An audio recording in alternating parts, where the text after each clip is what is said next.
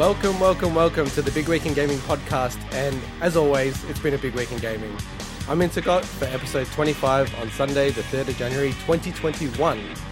As always, I'm joined by the greatest Xbox RPG player in the Southern Hemisphere and official Xbox Hall of Famer, Swinny. Yeah, Mike. Yeah, yeah. Oh wait, sorry, wrong person. Congratulations, Mike. I didn't know you beat me for uh, top player in the. I did. I did. That was my New Year's resolution, and I did it already.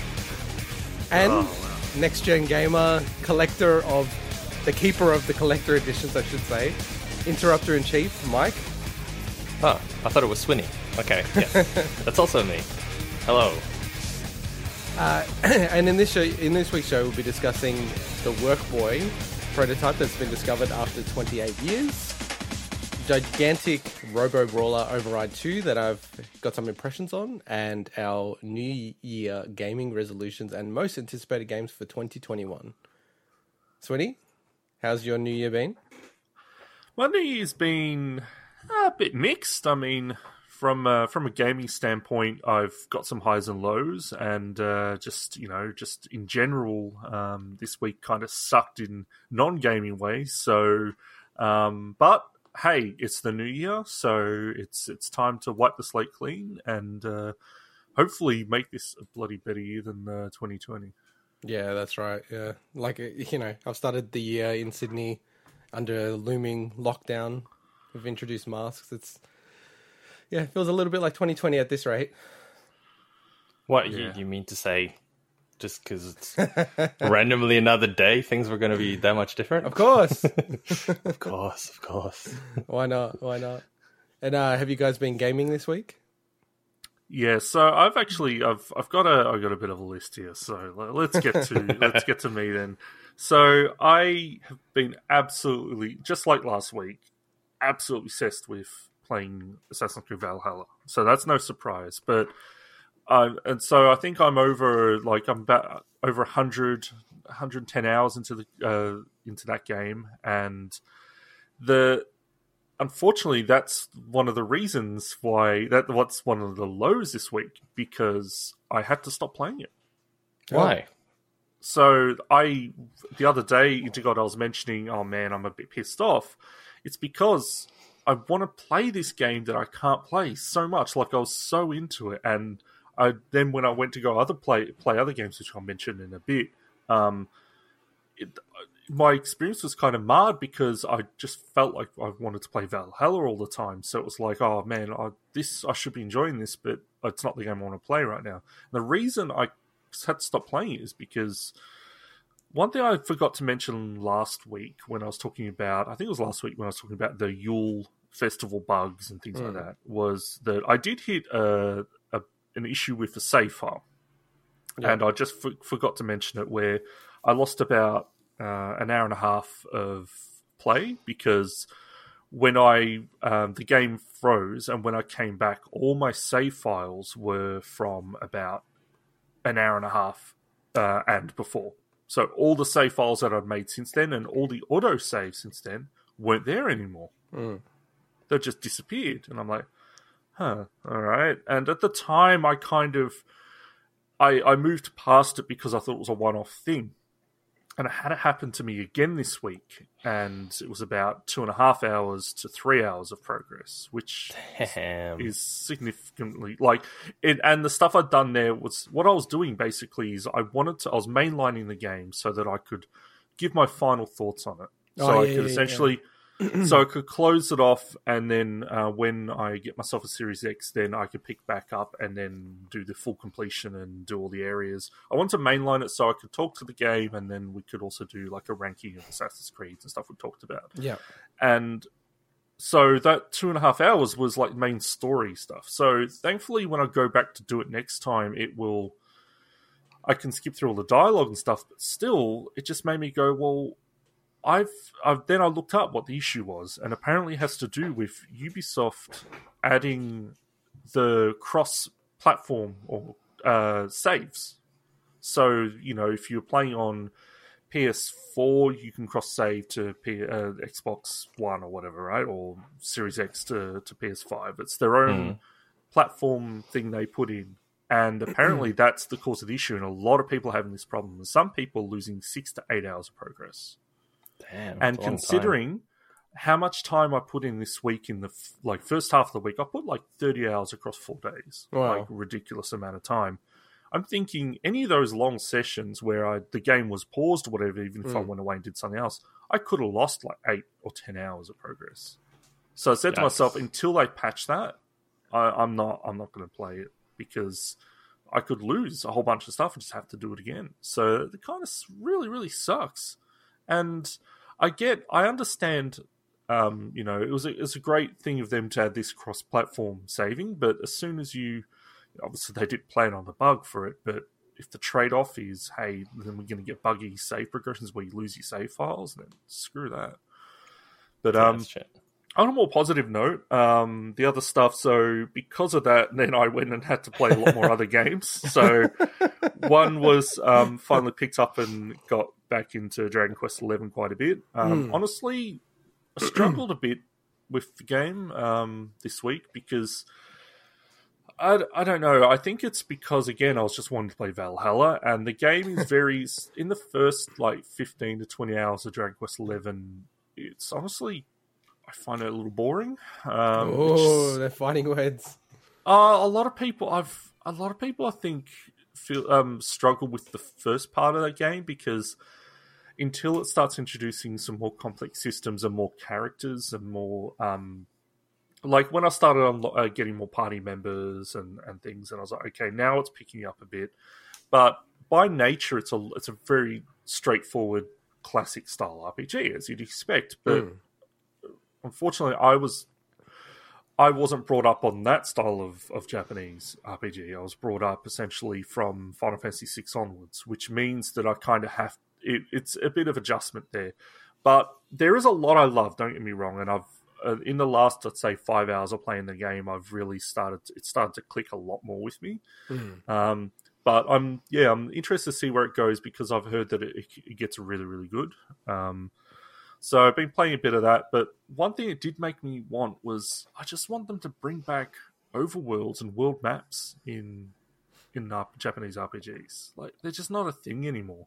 And Hmm. after playing Tales of Vesperia uh, early this year again, and that having an amazing, you know, overworld, I'm just like, I just, I like the idea, even if it's an outdated concept. I like the idea of being in like an airship and flying around an overworld, and it just rarely exists anymore. I'm sure there's still games that do it, but yeah, you've got to play uh, Octopath Traveler. yeah, It's it's Challenge just, special on Nintendo Switch, the- fifty percent off. but it's not the norm anymore, which I think No, no, it's not a norm. It's not Yeah. not the norm for the AAA titles. Yeah, and uh, so other than that, I uh, there's a ga- there's a mystery game that I was teasing you guys that I started this Mm. week. Can, And, can I just uh, say with that, you, you did post a screenshot. It was like, here's the gigabyte size or whatever. So I did all, size, yeah. yeah. yeah, So I did all these searches for bloody gigabyte size of games, trying to find it. Same. you Doom know what? Eternal's that size, but it wasn't that.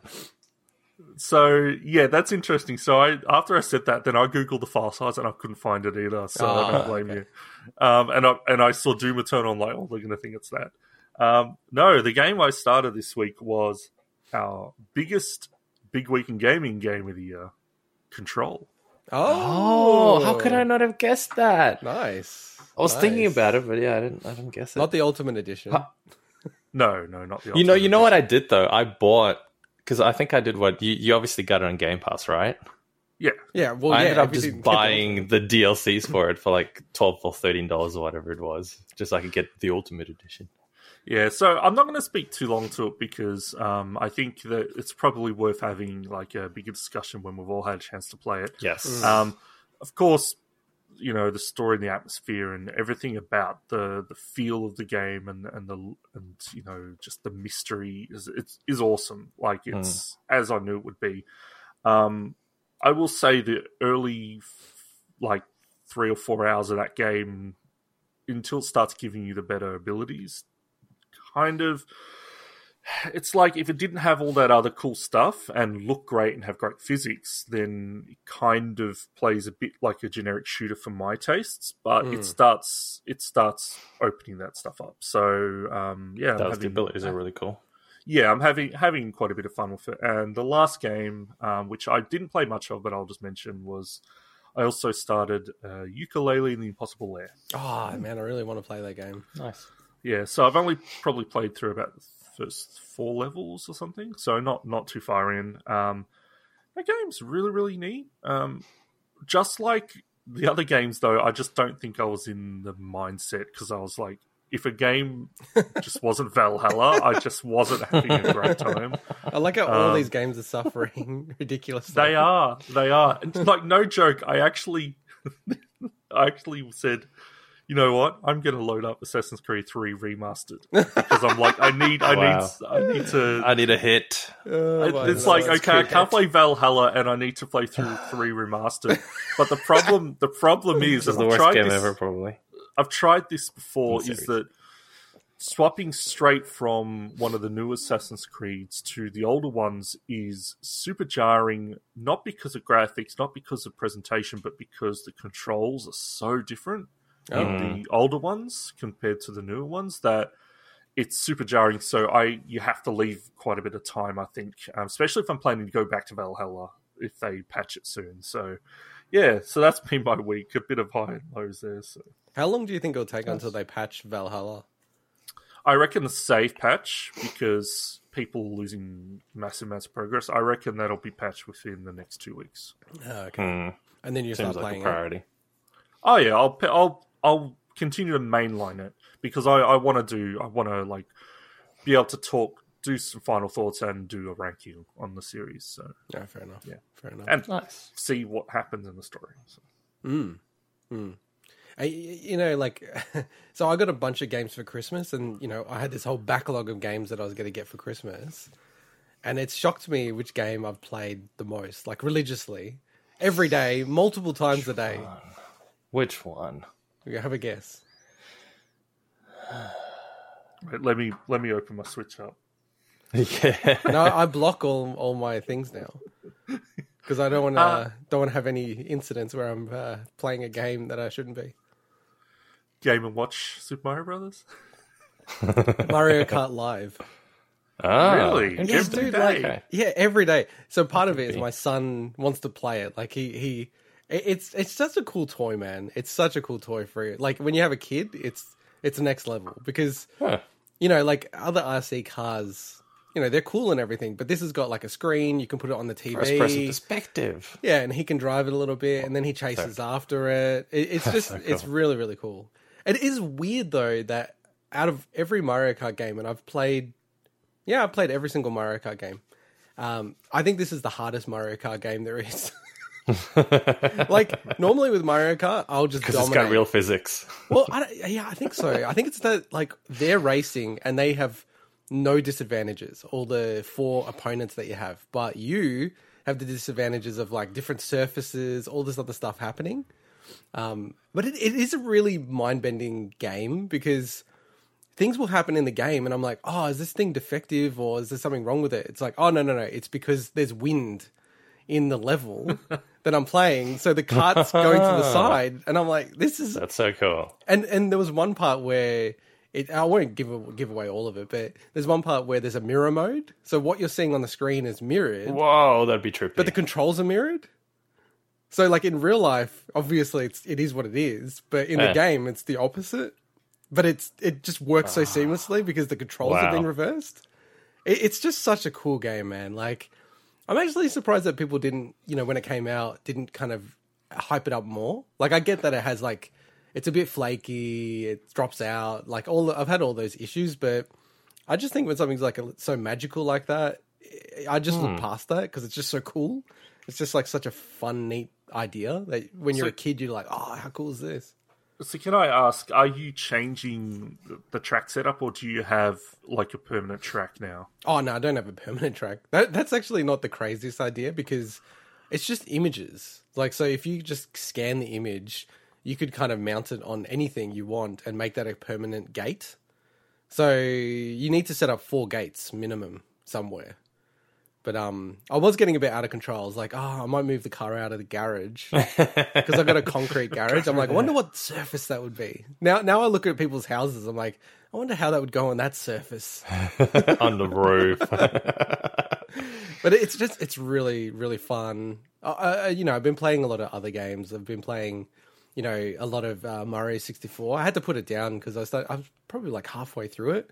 I'm like, oh, I've got all these other things I need to play. Why am I playing a game that I've beaten many times before? Well, you got it for Christmas. That's why. Yeah, well, but that was funny that one because it was meant to be for Christmas, but I realized that it was in my Switch collection, which is just behind me, and like I'd never given it to my wife to wrap, oh, whoops. so it's just it was like sitting on my shelf for like Self-imposed Christmas uh, yeah, exactly. Did, did she actually get most of the gifts for you, or did you just get a lot, most of it yourself No, no, for she yourself? did, she did, and like And the she big wrapped ones, them up. She, the big ones and everything like that. So, and you know, I didn't know that they were coming. Um, so you know, that was cool. But it's just like you know, I don't know. I'm very picky. I'm, I realize like what a bastard I am. I watched this video of um, a kid who this was from like ten years ago. It's popped up on YouTube, and it was basically this kid wanted a PS2, and the kid was so gracious. He was just like, "Oh no, it's it's all." Good. I remember that. It's all Yeah. good. And then like you know the parents were just tricking him, and then they you know had a controller or something, and then he goes, "Oh, but it's a PS2 controller. I've got a PS1." And then the mum's like, "Oh, I'm so sorry. We're so dumb." ah." And then they're getting more and more PS2 gear, and he's like, "Oh, don't worry, So mum, don't worry." But it's the Here's best. a charger. He's like the a opposite to me. He was so nice about it. He was Oh, just like, awesome. "Ah, you know, it's all right, mum. You did your best. It's the thought that Aw. counts." He's like this eight-year-old kid or something. What a cool kid. I know he's already like better better person than I am. Like thirty eight. I wonder what he's doing now. Because it'd be 18 now. Probably so. bashing his wife or something. Oh, oh, come on. no. To edit that bit out. Jeez, that got dark pretty quick. Um, If you're listening to this, please reach out. So, we, we wait, want to have yeah, you so what? Sorry, what was the relation to what we're talking about? I, I missed that. No, I'm saying like with I'm a very difficult person to get presents for. Okay. Notoriously bad. Like f- I'm terrible. I don't know. There's something in me that just I'm really bad at it. Like at receiving gifts. You spoiled little brat. I'm very spoiled. Yeah, I'm very. yeah, spoiled. well, you re- you got like Jesus Christ, you got like thousands of dollars worth of gifts probably. Oh yeah. Um. It's nuts. And then the last one is uh, Override 2. So I'm doing a review for Vooks for that game. Yeah, you know what? It's really hard to review a fighting game because I think it's very subjective. I don't know what you think, Swinny, just in general, not this game in specific. Well, yeah. Also, who who? What are the people reading and expecting? Are they expecting you to go delve deep into the actual mechanics, or just like surface level? Because mm. they're two two like. When you're talking about fighting games, they're two very different things. Where you're just talking about, oh, you know, the characters and the story and the modes, as opposed to, oh, you can do like there's like all these different versions of parries and things like that. You know, I don't know how technical this mm. game is, but like I would hate to have to ever review something like a Street Fighter game or something. That's actually a really good insight that you've given me because I haven't finished writing the review, but I want to then make sure that I have a few different audiences in mind and maybe figure out a way to, you know, seamlessly put that through the review. Because I think that is hmm. really critical. It's like if you're going to just buy the game because you're like, oh, it's some mech game, you know, you need to have a perspective like that. Like, is it a good Switch version of the game? Because there's some is- issues with that. Um, and then if you're like a arena, because it's like an arena fighter. If you're an arena fighter fan, how does it stack up? Um, yeah, no, that's It's a really trick- good insight. I think it's also a tricky one because you, you need to compare it against, I guess, other games, just in case it's just a random game you want to pick up and you're not into the genre. But then I think it also helps to compare it to other games in the genre because there'll be diehard, you know, fighting fans that want to know if it's worth picking this one up. Yeah, It's a hard one yeah, it is. because it's it's not a niche kind of market, if you know what I mean, or a genre. It but is. it's, No, it is. It it's is a niche enough that there's certain diehard fans of that particular genre, and I also think it's one of those almost a polarizing kind of genre where you're either into fighting games or you're kind of not. Yeah, there's a few people I think that are in between. So. Yeah, like well, we are one. we are we going to speak to it at the end, or are we going to see how we go time wise? So Oh, yeah, I'm thinking yeah. we can spend some time ch- Well, chatting speak- about it a bit speaking later. of time wise, yeah, I, yeah, yeah. Go on, Mike. I haven't had a chance for the biggest piece of news this week. Okay, no one asked me what I've been playing, but I'll tell you what. no, I've no, been I'm, playing. I'm asking. What, what have you been playing? I will tell you what I've been playing. So you know how I've been a massive Sony shill, huge Sony shill, as you can see. Even though Yeah. They're obviously not sponsoring me. It's anyway, co- anyway, it's covered. You know what? People are going to go nuts. There's people who are desperately wanting a PS5, and yours is sitting. Have, has it literally moved from No, last I- week? it has, it has, it has, and I, I Just didn't booted make a Dark- video. uh, Demon Souls and stuff. Ah, okay. But okay. more importantly, a certain exec from Sony, whose identity I cannot divulge, yeah. Happened to listen to our podcast, and he went, Wow. "I love your podcast. Of course. I want to send you something." And you know what he sent me? You guys aren't going to believe this. It's it's amazing. It's mind blowing. I know you can't see this, Swinny, but I have it right here. They sent me I'll describe it. the prototype of the PlayStation 5 Mini. Oh, you. idiot. Eh? It's a- it's a? Lego. It's a Lego version cool of or what? PS5. It does look cool though. It even has a little stand. See? A little disk drive. So, so just for our audience, Mike does these posts on like Reddit, Imager. I was is it Imager or Imgur? No, I don't do them on that. No, you did before. Not really. Just an Instagram. Uh, dude, I've seen you on Imager with your images. Oh no, that was that was yonks ago. Yeah, that was unrelated to this stuff. yeah, yeah. So Yeah. a lot of the things you do go viral, like so viral that I'll be randomly on the internet and I'll see a post from you. like that is that is really viral. I'm, I'm surprised you haven't taken a photo of this little mini Lego PS5 and then have the PS5 in the background. I'll, I'll I'll- do I'll do a proper one. I'll post Okay. it up. Oh, and I also made. I think you have seen this before. A little controller stand. Yeah, I I told you about that.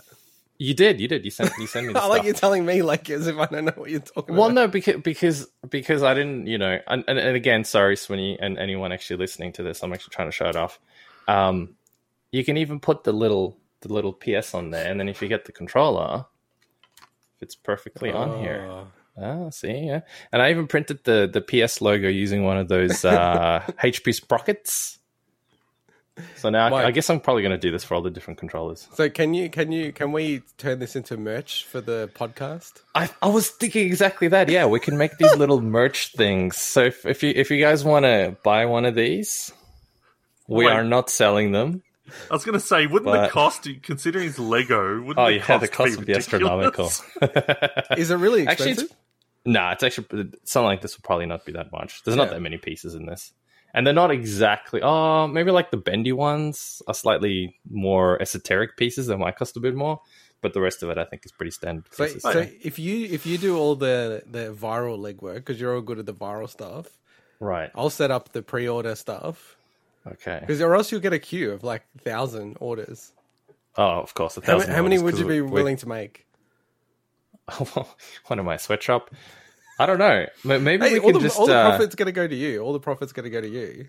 Do the people No, have? no, do no, the people It's have to? shared um, profits. do they have to construct it? Do you send it to them in little plastic bags? Well, I, I think that would be more fun, wouldn't it? Yeah, I think so. Oh, and then I you mean, can you, make can- you can do it yourself. What's the point? I You can make I think making, instructions. making instructions would be super easy because I've got Yeah. the Lego designer. So maybe I'll do that at the very start. Because I'm just wondering. Okay, is that a thing? Do people make like custom Lego builds and then resell them? Hmm, possibly. Like, I, I- what's I the don't know law it's a there? thing. Like, haven't can seen. you do that legally? Uh, of course you can. But you know what, Mike? Like I have to say that if you sold this, how- like, so do you, do you know how much the cost of the parts would be? Nah, I wouldn't be. Uh, look, Is to, it like thirty estimate, bucks? Is it like thirty bucks for the parts? uh, yeah, maybe thirty bucks. More, probably less. forty. Oh, okay. The, the problem, the problem is, you know, you got to actually obtain particular parts. That's the tricky part. If, 'Cause you- otherwise it if you said to me too that was like thirty nine dollars Australian, maybe forty nine even, You'd buy it, right? I'd probably Just buy it. cool. I told Yeah. you that I wanted one of those, Yeah. and then you made it for yourself. Yeah, I should have sent you one for Christmas. I'm sorry. Next year, Aren't maybe. there, aren't there existing products out there that are going to be way cheaper that do the same thing? There are, Yeah, and but I- they're I've not made out of Lego. and You can't build it yourself. It's This- different. This is why you I mean, if you have a 3D viral, printer, Sonny. you can make your own, but it's that's not the point. The point is, yeah, it's having Don't, I don't want to be viral right now. a little thing. Yeah, it's not. It's Oh, actually a bad lot to of Lego on here, actually. moment. Jeez, I haven't got this- And have you been playing mofo. any games, Mike? Apart from just uh, games? Nah, who plays games nowadays? Yes, I have been. I've been playing uh, a little bit of Control as well, just Oh. trying to uh, to finish that off. And So there could have been a point in time where you both were playing Control and you didn't. yeah, even know. probably more than likely we were. Yeah, I played it last sync. night. could have been in sync.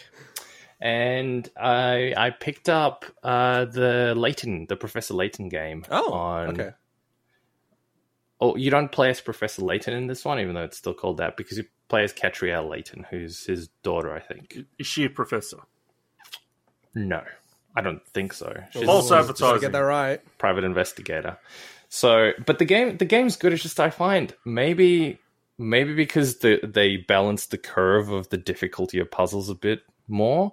Everything so far in like the first twenty five odd puzzles that I've done is it feels a little too easy. Hmm.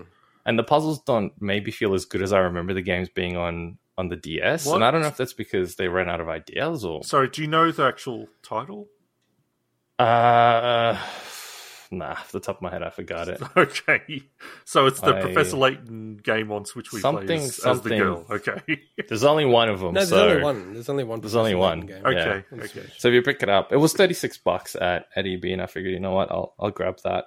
Um and look, I love it. I love those kind of games. Mm. I think it's it's a really cool kind of game that you just pick up and all sorts of different puzzles and stuff.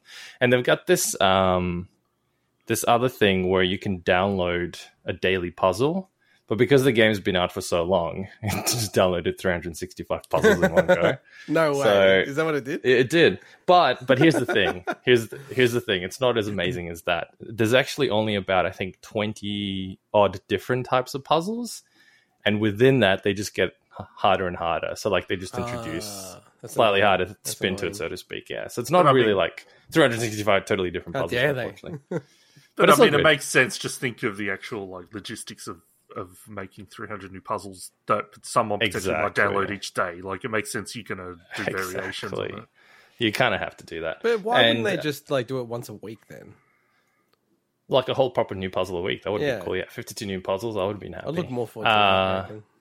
I. The the only other thing I'll quickly say about it because I'm not I'm not reviewing it, but just just for people that want to get it, um, I find I just want to play the game, but you have to sit there listening to all the conversations, just like you got it sitting here listening to me now, and it gets a little tiring after a while. We're just like, just give me the damn puzzles. Not I don't want to hear about your Mm. life story of a bakery and your But twin brother or whatever. Like it's just a bit. Part of the. I know it's part of the late game. I know it is, but it kind of sometimes it feels like it just goes a l- it drags on a little too long. And there's one mechanic that, from a game design perspective, I don't really get why they did it. So you, you guys would remember in in the previous games, you get picarats, which is like a puzzle can be 20 up to 50 i think it was um, the mechanic in this one is and i think the previous ones might have had the same thing is if you fail a puzzle so you give the, the incorrect answer even though in a lot of the puzzles you can't actually get them incorrect because you can only solve them if you've actually done it correctly um, it deducts some of the picarats but at the very start of the game it said at the end if you have a big amount of picarats or something something along those lines you get to uh, to reveal more of the story or something like that Yeah. so it kind of punishes people for, you know, playing the game properly. You basically feel like you just want to save at every single step of the way. So before you click on something, just in case it's a puzzle, you want to make sure you get 100% on it. And it, it kind of, it's a weird mechanic. I don't know why So they did that. you're save scumming Professor Layton. yep. no, f- fortunately, so far the puzzles have been so ridiculously easy that I haven't actually had to load. But Uh, I love it. I love it. All right, why don't we get into our first news story, the headliner for this week? let's do it. Uh, so, after 28 years, the working prototype of the unreleased Workboy, which is an add on for the Game Boy, has finally been uncovered by video game historian Liam Robertson. Uh, I, I think both you and I, Swinny, watched this video when it came out because we're probably are very big on their um, their channels. So it popped up in my feed straight away, and I was like, "Oh wow!" Uh, so again, the Workboy. So I'd always heard of the Workboy. The Workboy, it had its own like hardware keyboard that plugged into the Game Boy. So the same port, I believe, that you use to transfer games uh, to other people. It also had software with it, so it had twelve apps, uh, addressable calculator, etc., PDA stuff. Um, and yeah, there's a really cool video on it uh, on the Did You Know Gaming YouTube channel. You should check it out. I need to subscribe to that. So you guys sent me the link, and legit, this was one of the coolest things I've seen on YouTube for some reason. I don't know why. I just think it was really well put together. well- It was awesome to see the part of the history. Um, the guy interviewed the people that worked on it. There was a bit of in, investigative kind of work. the cool coincidence that I don't want to spoil was really cool, and yeah, it was just it was really really sweet. Um, in terms of the device itself, I don't know if, if you guys had had big thoughts that you wanted to sort of talk about it. I'm not surprised that it didn't really see the light of day. Um, it, it's actually explained in the video why I guess it didn't, but I think from my perspective, I would have been surprised if it really made it big. Um, I, I, don't.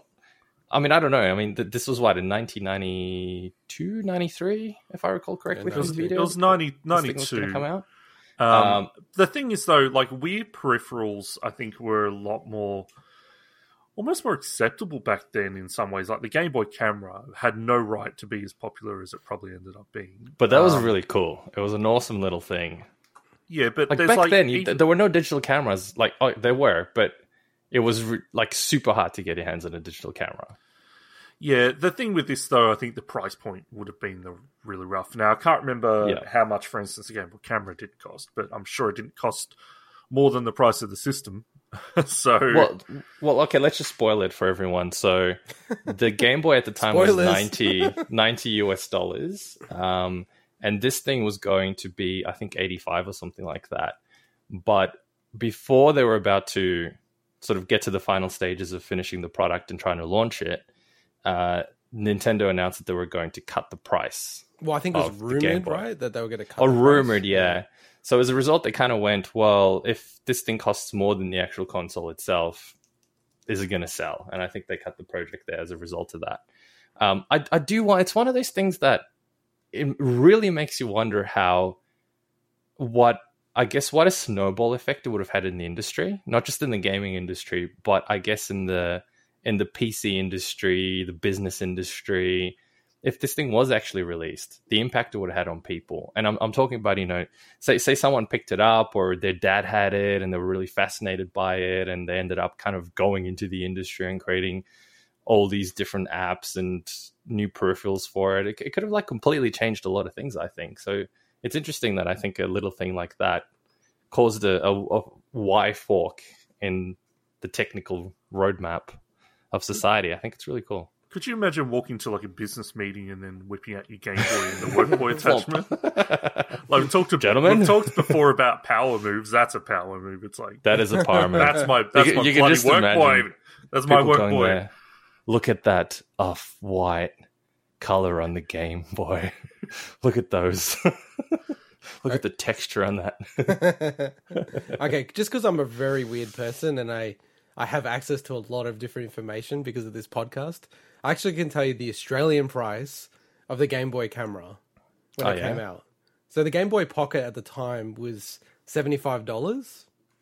Uh, the Game Boy camera was selling for ninety, and it launched at hundred. Whoa! So it was more. Launched at hundred, and the Game Boy printer was hundred and ten dollars. Wow, but how much so, was the Game Boy though back then? I just said no, uh, seventy five. The Game Boy itself was seventy five. Game Boy Pocket was seventy five. Wow, so it was way more. Yeah, That's, well, wait, like the Game Boy up, Pocket. Yeah, yeah, because the Game Boy Game wasn't Boy selling. So the Game Boy camera came out in '98, which to me it felt like hmm. Game Boy camera came out like '92 or something like yeah, that. Yeah, it's way later than. So it was like just wow. 20 years ago that it came out. It's amazing how. No, but I, I think it's, it's quite late in in the cycle of the the Game Boy. The Game Boy had a massive cycle. It was like ten years. It had a huge years, cycle, yeah. yeah.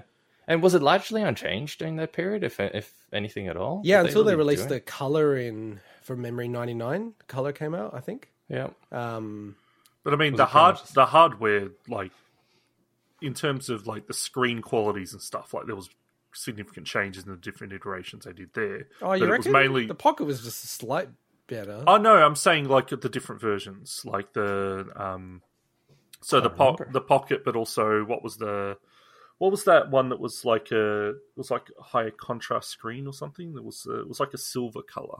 Um, Are you talking about the Game Boy Light? Yeah, yeah, yeah, but that never came out in anywhere other than Japan. Yeah, so I'm just saying, like, there in terms of like there were like I think at the time what I would consider significant changes, but when it comes to the actual like the actual like guess the chipsets and you know like it wasn't until the Game Boy Color. Which, Game Boy Color we've talked about is essentially a different system in a lot of ways. So yeah, mm. yeah, it's got the oh, Game yeah, Boy chip on it, and then it's got an extra chip. So Yeah, look, like I actually think this device would have been sick. Like, it, it- this is really dating ourselves, but I remember when the Palm Pilots were coming out, and mm-hmm. I'd, I'd go into like I think it was Tandy back then, and I don't Yeah. know, I'd just covet this device. There's something because at the time, you know, we're in a totally different world. Like my kids, they are going to grow up where like phones are ubiquitous and have always been there, right? It's like a little computer that you carry that's so power, so much more powerful than the computer I had when I was a kid. But yeah, the Palm Pilot, I was just like, wow. It was pretty cool. Just yeah. so cool. Yeah, I like I could do, and you know, I've always been this crazy thing about productivity, and it's partly why I've automated so many things. Like this idea of I could do this, I could save this. I don't need to have an address book. I could have my address book in here. All this other Until kinda the batteries run out, or yeah, it crashes or something. it crashes or something, and it I think- erases everything. I think this thing I would have been so into. Like I, I don't think I would have gotten it because it's too expensive. I didn't get a Game Boy camera. That was I remember when it was came coming out because I was working. It would have had to been back then. I think I was working like work experience at a game store. And yeah, I remember that. I remember that. yeah, yeah, yeah, yeah. So I have technically worked at retail game store. I feel like you have to do that if you're a content creator. So I Um, like. So can I just say before we get away from that, I like that you worked at a video game store, and Mike and I worked at the um, uh, the Magistrates magistrates Court? court in Victoria. hey, we got to see all these murders. It was really all I could say is I'm using my experience stories 20 something years later. So I think I Been working there for two weeks. Can you believe they got me to uh, actually add court records into their database? Oh, that's a work crazy, yeah, I remember kid. that. A work experience kid. And they let us into those into the courtroom to watch all the the murder cases. And I remember there was a murder case where they showed pictures of just this bloody bathtub, and I'm like, whoa, this is a bit insane for a kid. But hey, Also, just putting the Game Boy camera back into context. So a Game Boy was like 75 bucks. Tetris was like $30 Australian. Hmm. You know, and then games that were coming out at most were like 40 bucks, 50 bucks. so it's really about the same as today. Well, not the Switch, like a DS. A DS is like what, two hundred bucks? You get a game for You can't buy a DS, but 70 i'm just saying like the relativity when the ds's were you know the 3ds and 2ds and all those maybe may- maybe relatively speaking consoles are more expensive now but that was actually a pretty good ratio You know, Yeah, half I'm- the price for a game that's not bad from memory, I think it was like the Game Boy was like about 150 Australian when it launched. okay and But- tetris was 30 Just getting back to the Work Boy, I, I would have loved this. I think it's weird because I knew about the Work Boy. I what I didn't know. I don't know about you, Swinny. I didn't realize that the Work Boy was unreleased because I'd seen images of it before. Well, they went into that in the video where I, I think that's a common misconception that people Mm. thought it was just a very a very rare accessory. Yeah. because Yeah, and I don't blame people because it was shown off in the gaming magazines as Yeah. like, oh, this is a product that's come come out, and because the internet didn't really exist in a you know in a general capacity at that point, you just assumed that stuff came out, and you just didn't know what happened to it. Hmm. because did you And it's did funny you 'cause know the it was out or not? No, I, I, I well, honestly, I'd, I'd forgotten all about the work boy until this this story. So, hmm. I, yeah, Because I do think it's funny that the the Singer sewing machine accessory for the Game Boy. Have you heard about this, Mike? i'm sorry what Yeah. this, this is wow okay So that was released. That was released. what a now that is a niche market It actually was released. people had a game boy and were into sewing People actually who had it say it's actually a really cool like item. Like it actually is really smart implementation because you can. Uh, I think you can edit the patterns on the Game Boy okay itself. that's pretty cool yeah, Yeah, so that's quite clever actually. I guess I, that is pretty clever I'm, I'm not too up to date with sewing machines, but I'm sure that there's like an app for sewing machines now, right? for They'd have to be. sewing They would machines, have to be. Yeah. My sewing machine I have an have I have it. an app for my toothbrush. There's What? got to be an That's yeah. true. It's the mo- dude, and that app is just it never works properly for me. I- anyway, my toothbrush has got the same achievements. one. My toothbrush has achievements. exactly. Can I can I just ask? But What it's a not, world we it's live not in. linked to Microsoft though, right? No, No. Hey, if it well, was, he'd gotta be brushing his teeth multiple times a day. He'd I've be been like- grinding out the he'd have teeth the cleanest teeth. yeah, exactly. I've been safe Pearly scrubbing the teeth. Where am I? Uh, save yeah- scrub. Did you say save scrubbing? Yeah. Oh, that's a great pun. That's a great pun. So yeah, Uh. do you, do you think that um it was a bad idea or a good idea that they didn't release this? Because they did pull the pin because of the pricing, but No, I think the pricing would have would have made it. To be honest, I think mm. people would have still because it's it's not it wasn't it wasn't like a game or a peripheral that a lot of kids would necessarily use. I can imagine a lot of their parents going, "Oh, this is cool," and I might use this myself, and they would fork the extra cash. I think it was So- a bad idea simply because of how much longer the Game Boy was in market for, which they wouldn't have known. So the fact of that not releasing it, you mean? Yeah, so I reckon. Yeah. Yeah. so I reckon if they would have released it, considering the Game Boy, as you said, like Game Boy camera was what ninety eight. This was hmm. ninety two. Like that is actually in mid, you know, mid lifetime of the hmm. Game Boys. So there would have been a long time where they could have sold these things, hmm. um, and it was still a product that was being moved off the shelves. So and once they, yeah, exactly. Once they, you know, sold a whole bunch of units, they could have looked at reducing the price, reducing costs, etc. and they would It's have been shame. able to I really- release like um, I'm I'm guessing I don't know exactly how the um, keyboard and the software if this was possible, but they could have released like a second version of the software that had more or additional apps and stuff, you Yeah, know, so you could swap it in and out and things. But I actually because I I- and Swinny, what do you reckon? Should we just reveal some of the cool stuff that was in the video, or should we save it for people if they want to watch it?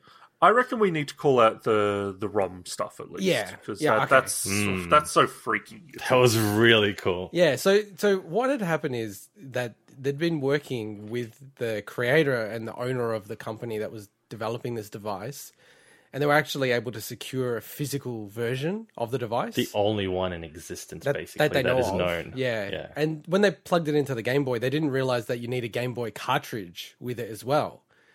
Which, you know, seems like a massive oversight, but anyway. Um, so it was a bit disappointing for the creators. But then we actually covered this. So the leaks that happened, and, you know, we haven't covered the recent leaks because, you know, it's always a bit.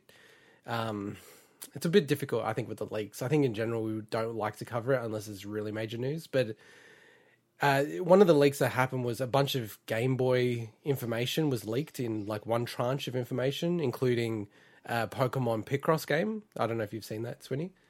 Um, but one other thing, and I remember at the time when this got released, that the Workboy or one of the versions of the Workboy ROM was actually released. So I don't believe this was the final version that they covered that they sort of mentioned in the video, but it was a very mature version of the Workboy ROM.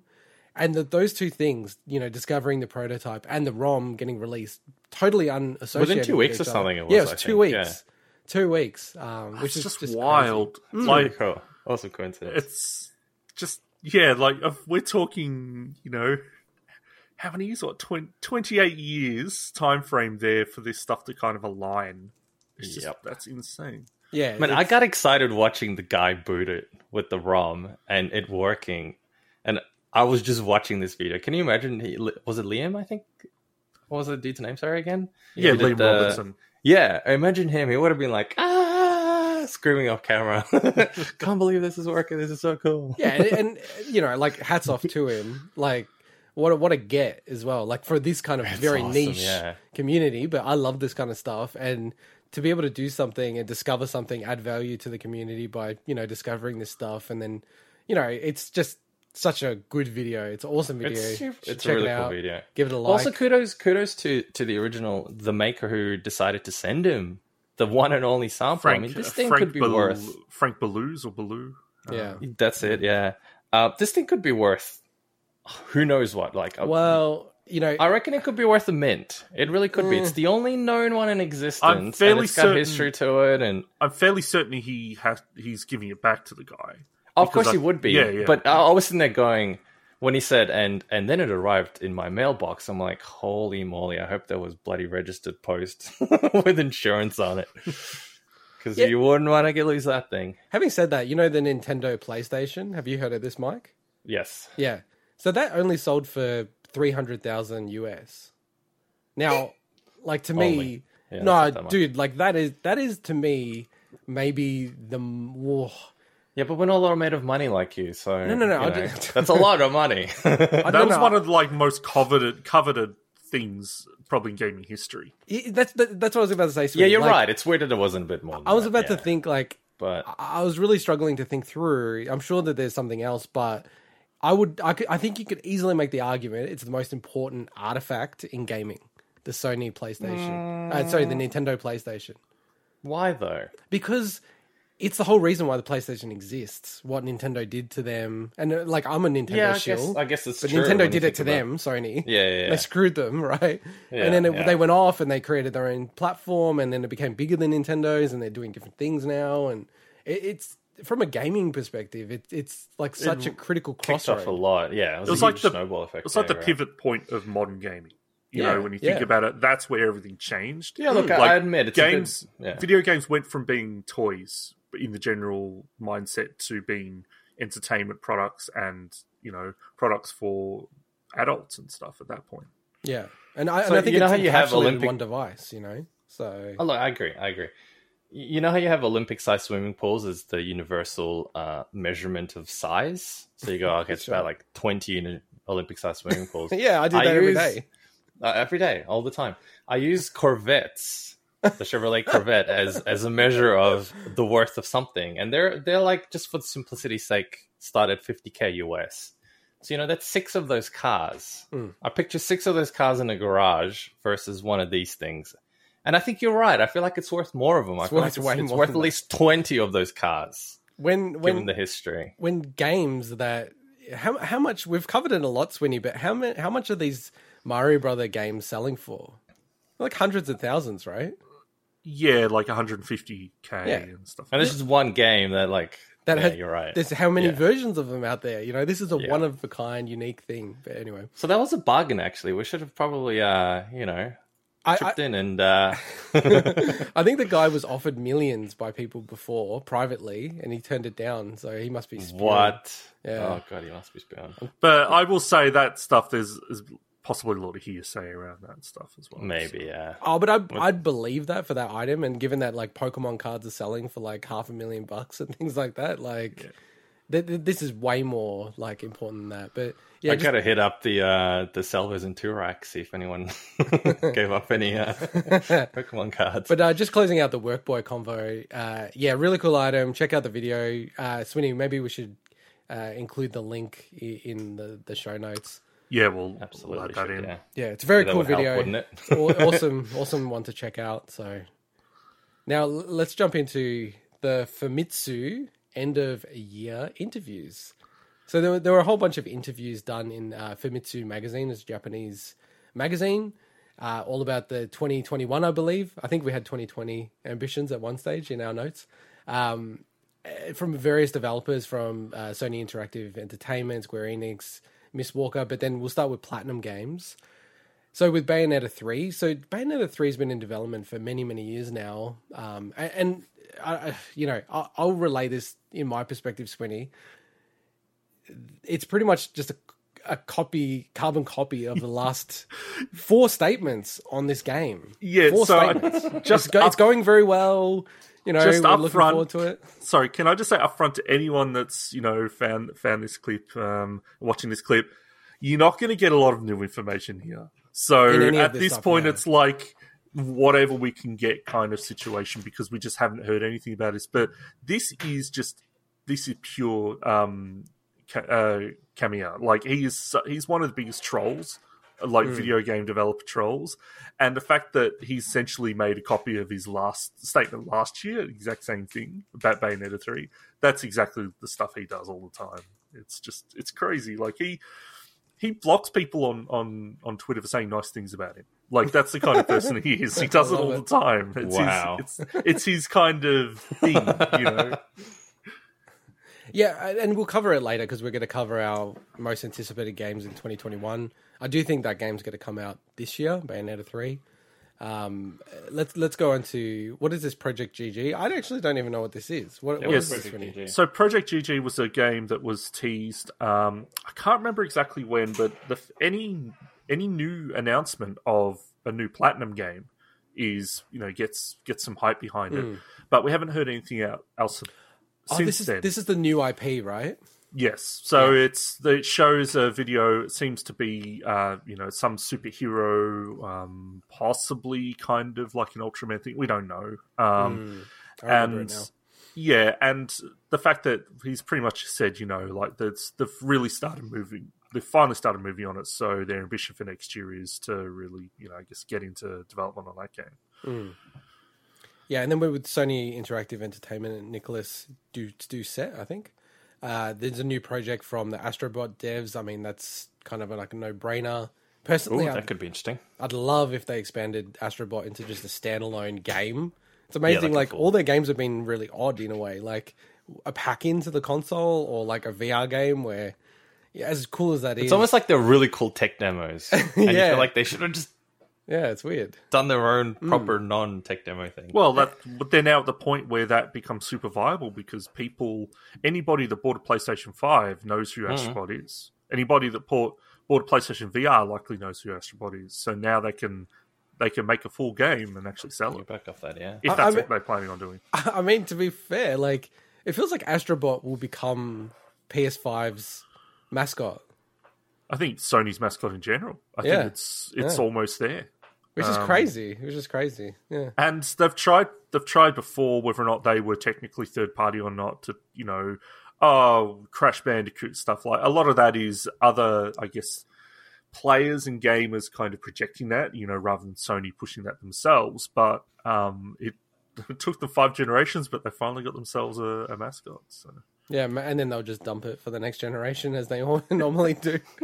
uh, Tomoya Asano from Square Enix, uh, another Bravely Default game. Or yeah, I, I do like your note. Your note is this your note? Is it going to be Bravely Third or Bravely Default? 3? no they they actually said that they Oh they're not- really? Yeah, yeah, yeah. Like I would just just put that out of nowhere. So they're like, so Mike, I don't know if you know much about it, but so they made Brave, Bravely Default. Then there's a second game in the series called Bravely Second. Now Which they're they about said to is the sequel. Which they said is the sequel. They now they're that. about to release Bravely Default Two this year. Okay. Which is so a different game. Bravely, so Bravely Default Which to Bravely not- Second to Bravely Default Two. So now they're like, we don't know if we'll do a Bravely Third, which I think is actually a cool title, or, Or Bravely, Bravely Default, Default Three. So Three. Hmm. Like literally, Wikipedia. I remember reading it at the time. Had to uh, update its description of Bravely Second because it. Oh no! It actually still says it's the sequel to Bravely Default. well, they edited this. They must have a It battle is, you know. on. You know, I love Wikipedia. I edit things on Wikipedia, and every now and then, like people get into battles about definitions. So th- I think they were having a battle whether it's a sequel or not. Given now that there's Bravely Default two, and now they're just describing it's another sequel. no, you know what they're going to do here, Swinny? They're going to do Bravely Second two. uh, going on to ha- Hira Nobu. All right, let me. Hir- Hironobu Sakaguchi. I got the Yes. Sakaguchi good. All right, thank you. So, Well, you, you cover this then. You cover this. All right, so this is just a small thing, but um, so Sakaguchi's, you know, obviously heading up Mistwalker, um, and he just mentioned that his uh, their Apple Arcade game Fantasian is actually nearing completion, uh, and so that should be released this year. And I actually checked out um, a clip of what Fantasian is, and I don't really understand if what they were showing was purely concept footage or that's how they're producing the game, but it looked pretty neat. They had dioramas where they set up like this cityscape and they're having 3D characters run around the dioramas on the on the screen. So I'm like, do they but then they had also like uh, artistic effects coming off some of the environments that they had photographed. So I'm like, is that just how they're pro- they're producing, or is it a concept? Either way, I'm like, that, that's pretty cool because it looks it looked very much like a PlayStation style Final Fantasy, where it was a, a set um, set perspective, almost 2D background. Um, so it looked pretty cool. Uh, I do obviously hope that it comes to anything other than Apple Arcade because I won't be able to play it because I just don't have any Apple products. But um, it's I, and I still wish, obviously, that um, you know that Mistwalker would also work on potentially a bigger title, um, another title, because I love Lost Odyssey, I love or quite liked Blue Dragon, um, and from what I've heard, the last story was great. It's just a shame that honestly, I'm surprised that Microsoft. You know, I don't know how well those games worked out for them in the 360 era, but surprised they haven't really come to them to try to get them to do something for them again. So, Mm. And then you've listed a bunch of anniversary celebrations. Personally, Yeah. I'm getting sick of these anniversary celebrations. It feels like every five years is now a major anniversary. well, the reason I listed these is because different. So throughout the all the tidbits and interviews, and um, they mentioned that oh, we're celebrating the anniversary of this, so we're hoping to do something. So the idea is that there might there's likely going to be stuff coming out of these anniversaries. Now, there's actually I saw a, a graphic, and some of it was wrong, but I saw a graphic the other day um, off Reddit or something, and it showed all the anniversaries happening this year, and there's, there's heaps that are essentially hitting like a 20th or 25th or 30th anniversary. There's so many because just think of the timeline around that era. You know, we're now getting to that point where it's really like 30 years and 25 years onwards. Um, but, but just on that though, because if you cut everything up into fives, as as now is the marketing ploy to do, there's like heaps of games. If you get a bucket gaming up into five buckets, like you're always Yeah, I'm- gonna every year you're gonna have a massive anniversary. I know, from that perspective. we're talking, but I think you know at some point, like you have to probably say, well, the cutoff is saying something's twenty fifth. You know, like Well, because I- anything beyond that. But Yeah, anyway, I wanted just to, get back just to, on, just on that, what's the fair cutoffs for anniversaries? I think twenty fifth. I just said it. So tenth? How about tenth? No, I think 25? Yeah. years Twen- is the. I think- is- yeah, So you think think twenty five is 10th the is only one that you should celebrate? for this kind of thing. Yeah. Yeah, okay, Yeah, that's fair. So just to get back, the reason the reason I want to mention this year is because there's likely stuff coming out from this, although some of some just I guess their ambitions. But so Dragon Quest has its 35th anniversary. Yep. Uh, the Mana series has its 30th anniversary. Persona has its 25th anniversary. I'm assuming that's the Persona series specifically, not Shin Megami Tensei, because that was I guess late 80s. So uh, yeah, that makes sense. Um, Ace Combat has its 25th. I think that one. So actually, its already. 25th was technically last year, but the reason I Oh, mentioned this what? was no. The reason I mentioned this was because they said that they had planned stuff for Ace Combat for last year, but because of everything that happened last year, they couldn't realize it. So they're hoping to to do the to So it's release a lot of stuff. anniversary then. That is Yeah. so dodgy. It's such a marketing ploy. No, no. Again, this is these were generally quite um, informal comments. So it's about anyone that's that is into the Ace Combat series. There's likely going to be some stuff that was already in production this year that was going to happen this year. So that's the whole reason I mentioned this. And the last one was uh, Fatal Frame is having its 20th anniversary. So I wouldn't just go out of the way to randomly pick these. This is what came out of the interview of the developers themselves saying that they're Yeah. hoping to celebrate this stuff somehow. Yeah, and, and look, like to be fair, I am a sucker for this stuff. If they release anything for Zelda for the 35th anniversary, Metroid, I'll just buy it all. Like I know I will, especially Metroid. So actually fear if they go really hard on Metroid. I'm just almost thankful that it's such an unpopular franchise in the mainstream that Fear. it's very unlikely. Well, you know, if they release some crazy 499 Australian dollar collection or something, I'll probably buy Oh, it. fear? Really? I didn't realize they were massively into fear. No, Metroid. Oh, Metroid. what did you say? Fear. I did I hear fear if oh, you do this. fear. Okay, that makes, that makes a lot more sense. Yeah, you you definitely would buy it. Yeah, I would. I would. I don't know what the limit would be. I don't want to test it. Um, all right, let's get into the next story. Uh, Monster Hunt. Uh, sorry, Monster Hunter. I can't believe I did that. Monster Sanctuary uh, had a really really cool update. So Moi Rai, uh, the game's developer, and you know a game that Swinny and I do appreciate and are fond of. They are actually making some changes to the game, and including some changes where Swinny they pretty much said they wouldn't do which is probably my biggest criticism of the game that the game especially for someone who's not fully into these type of games it's just way too hard. It's way way way too hard. Yeah. and they've said okay and i kind of find this funny Swinny they're like okay well, we're going to add difficulty settings. We're bringing in a casual mode but then we're also going to bring in a master mode which makes What? it even harder Well, yeah, but that part it's interesting because it's likely was already planned for the New Game Plus anyway. Because Sure, that's sure. the, the point of it. But it was the way they mentioned it, it's like, we intended this game to be difficult, blah blah blah, and it's like we're going to make it slightly easier. We we don't obviously don't know exactly how much easier that it will end up being, but it was very much. I think there was a there was a snide a snide comment there. Oh, yeah. really. like it was I agree. like really people you find this too hard, and yeah, people did. Like I loved your game, but like really, like it was way too difficult. Yeah, well, and look, you're you're you're like we like we always say, you're the official Hall of Famer in Xbox, right? You're all on the no, RPG, and you gave it up the game, which I can't believe. You have to go back to it, right, to get the completion. No, yeah. So I, I, I didn't.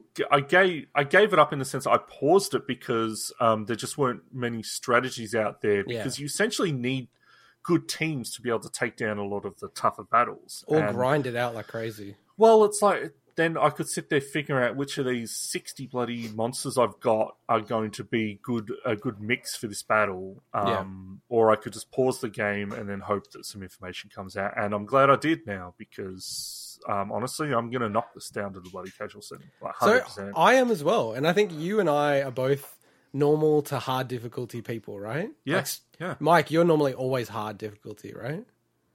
No, no, no. I'm I'm I'm not always hard. Oh, okay. Sometimes I'm in, I'm soft. But we would we would normally like if there was five difficulty settings, you'd go for the fourth one, right? Uh, it depends on the game. Oh, okay, interesting. Yep. But you, all I'm saying is like we'd probably skew more to like normal to hard, not like ultra hard or the the crazy master mode or whatever. I'm gonna do the same, Swinny. When this release, I'm actually putting the game down, and when they uh, release this update, and yeah, I'm gonna bump it. Dude, you should play this game. It's on. You're gonna bump it.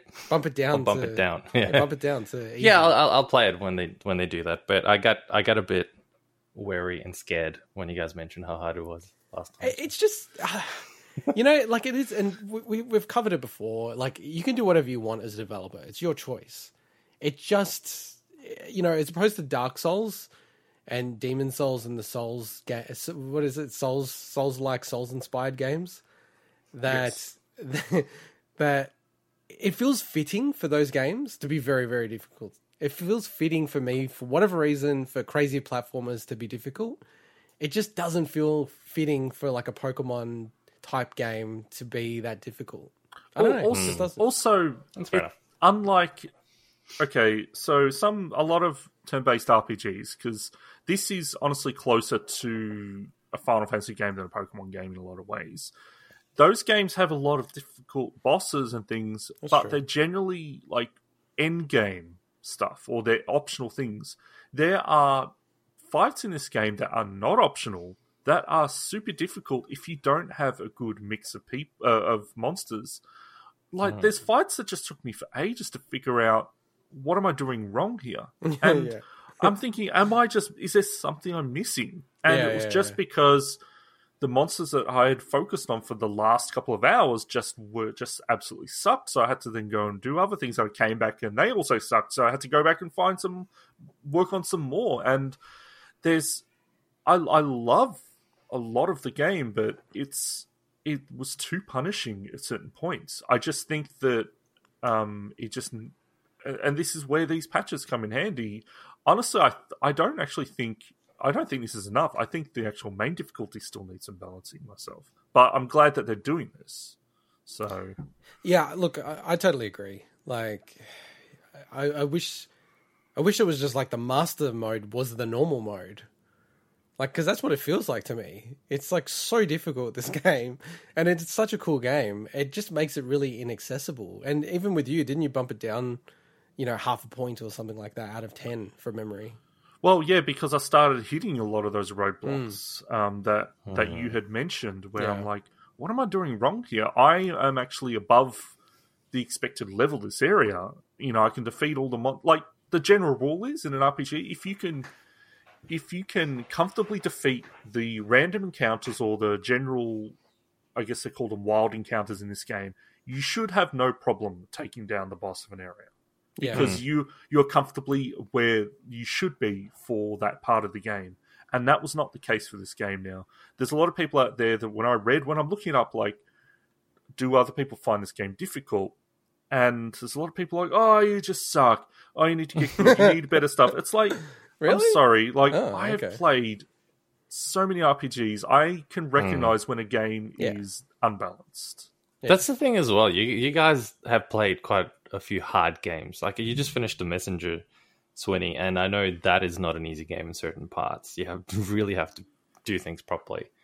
So you, you've done some pretty hard games. So this I, I say like this, Mike. I find this game harder than Demon Souls and Dark Souls. really, Yeah. Damn. I, mean, to be fair, those games are hard, but they're not. They're they're fair. Yeah, this does not this, feel This fair. sounds unfair. Yeah, Yeah, and look, okay. I, like again, I think you'd agree with this, Swinny. I don't want this to put people off the game. I really love the game. I think it's a great game. It actually has even grown Oh, on me try it since I played it. You know, but I think I will put it down until they release this patch, and then when they do, I'm going to go back and I'll probably 100 percent it at that point because it was a really cool game. But outside of difficulty, they have added some other cool stuff. Well, in the or they are 1.1 they are adding. I should say. Yeah, so they've had some problems with PvP, like including on Game Pass. So there's a whole bunch of issues there. There's an online performance and achievement fixes, which is important for you, Swinny. New Game Plus, which we did kind of mention. And then the other thing that I'm really excited for is because I hope this game sticks around for a while, they're actually talking about other updates in the future. So things like, you know, updating your player sprite, uh, fixing the minimap a bit, custom The- markers on the, the, minimap. cu- the custom markers i when that is one of the coolest things because while this is a metroidvania i think that because when you start adding the wild encounters into the mix it, getting through areas can sometimes take a lot longer than a normal metroidvania if you if you hit a ran, uh, wild encounter so the you know to being able to mark oh this was the area where it had a thing i couldn't get past would, would be Mm. really really good in this game so it's good yeah, they're adding that which is kind of not really. It's almost against the spirit of a Metroidvania. But I'm saying because markers? because this sometimes does, you know, like take a bit more to get through the areas. Um, yeah. Oh no, no, I don't disagree. And you know, I said it's a Metroidvania, but it's more of a Pokemon RPG game than a Metroidvania for me personally. Uh, I, I I don't mind markers though. Um, Hollow Knight had markers, and I think it worked really well Hmm. in that. Just generic sort of markers to be able to go. Oh, there was like this particular thing, and I still don't remember what I needed Yeah. to be able to pass it, but I'll go back later. It was really useful. yeah, I'm not saying it doesn't exist in Metroidvania games. I do find it to be a little bit against the spirit of Metroidvanias, but that's I know kind what of you part mean. of it. Yeah. You know, Yeah. It's like So- Souls, like Souls inspired games. There's core parts of it, but then there's other parts to it that people have arguments about, which should be in the game or not in the game. So I, I'm quite excited for the other ones as well. Um, Hmm. So they're they're looking at speedrun options to put a timer on uh, display timer, and things like um, m- increased battle Dreams speed options, which would be great to have, even Which- make it even faster. I almost cried when I found out that there was an increased battle speed when you told me that On the I've been playing show, it on the show. I know. And then the next one is massive cutscene skipping. Like the fact that I can't just press X or something to get through all the cutscenes drove me crazy. Yeah, and yeah, because you have to repeat the cutscenes if you have each time you go back Yeah. to, and they're not. I'm not going to say they're super long, but if you Oh, have to they go are back to- later in the game. Still though. annoying, They though. are later in the game. They're way longer. Um, and just yeah, like other quality of life improvements. So you know, sorting monsters. I like this one. Um, I'm, if I understood correctly, being able to cancel the skill point allocations if you're still in the menu. So it's like you have to. You've got a chance to still. Confirm, yeah. con- yeah, it's like co- to reset before you confirm. So wait, is Um, this one of those games where you can't reset your skills and stuff once you lock them in? You no, can. you you can, but this is Okay. just within because each each monster has their own massive skill tree. So Oh, okay, wow. you're updating sometimes like six skill trees in one go. So it, you might make a mistake or whatever, think you're on one monster, not the other. So Mm. it gives Yeah, you a it's true. chance to just reset it with before you back out or something. Okay. Um, but yeah, so There's so many systems in this game. It's crazy. Actually, yeah, I hope they keep updating it because I feel like it could catch on in a year's time once they've done all the quality of life improvements. Um, because there is a lot of things that are a bit weird with the game that I think, yeah, they just need to really, you know, round tune out it. those sharp edges, and it would be. I'm looking forward to this, better. It's almost like I think this game just needs someone with a lot of reach, like a big name uh, content maker Yeah, or YouTube or whatever, to like, and then it will blow up. But if it doesn't get that, you know, there's a lot of games out there, and there's a lot of good games that don't get recognized, Yeah. and it would be a shame if this one doesn't. So There's a really good video on YouTube that some dude made of a PC build that no traction 'cause no one's advertising it. Just hasn't gone viral yet, Mike. All right, let, let's gone get into the next story.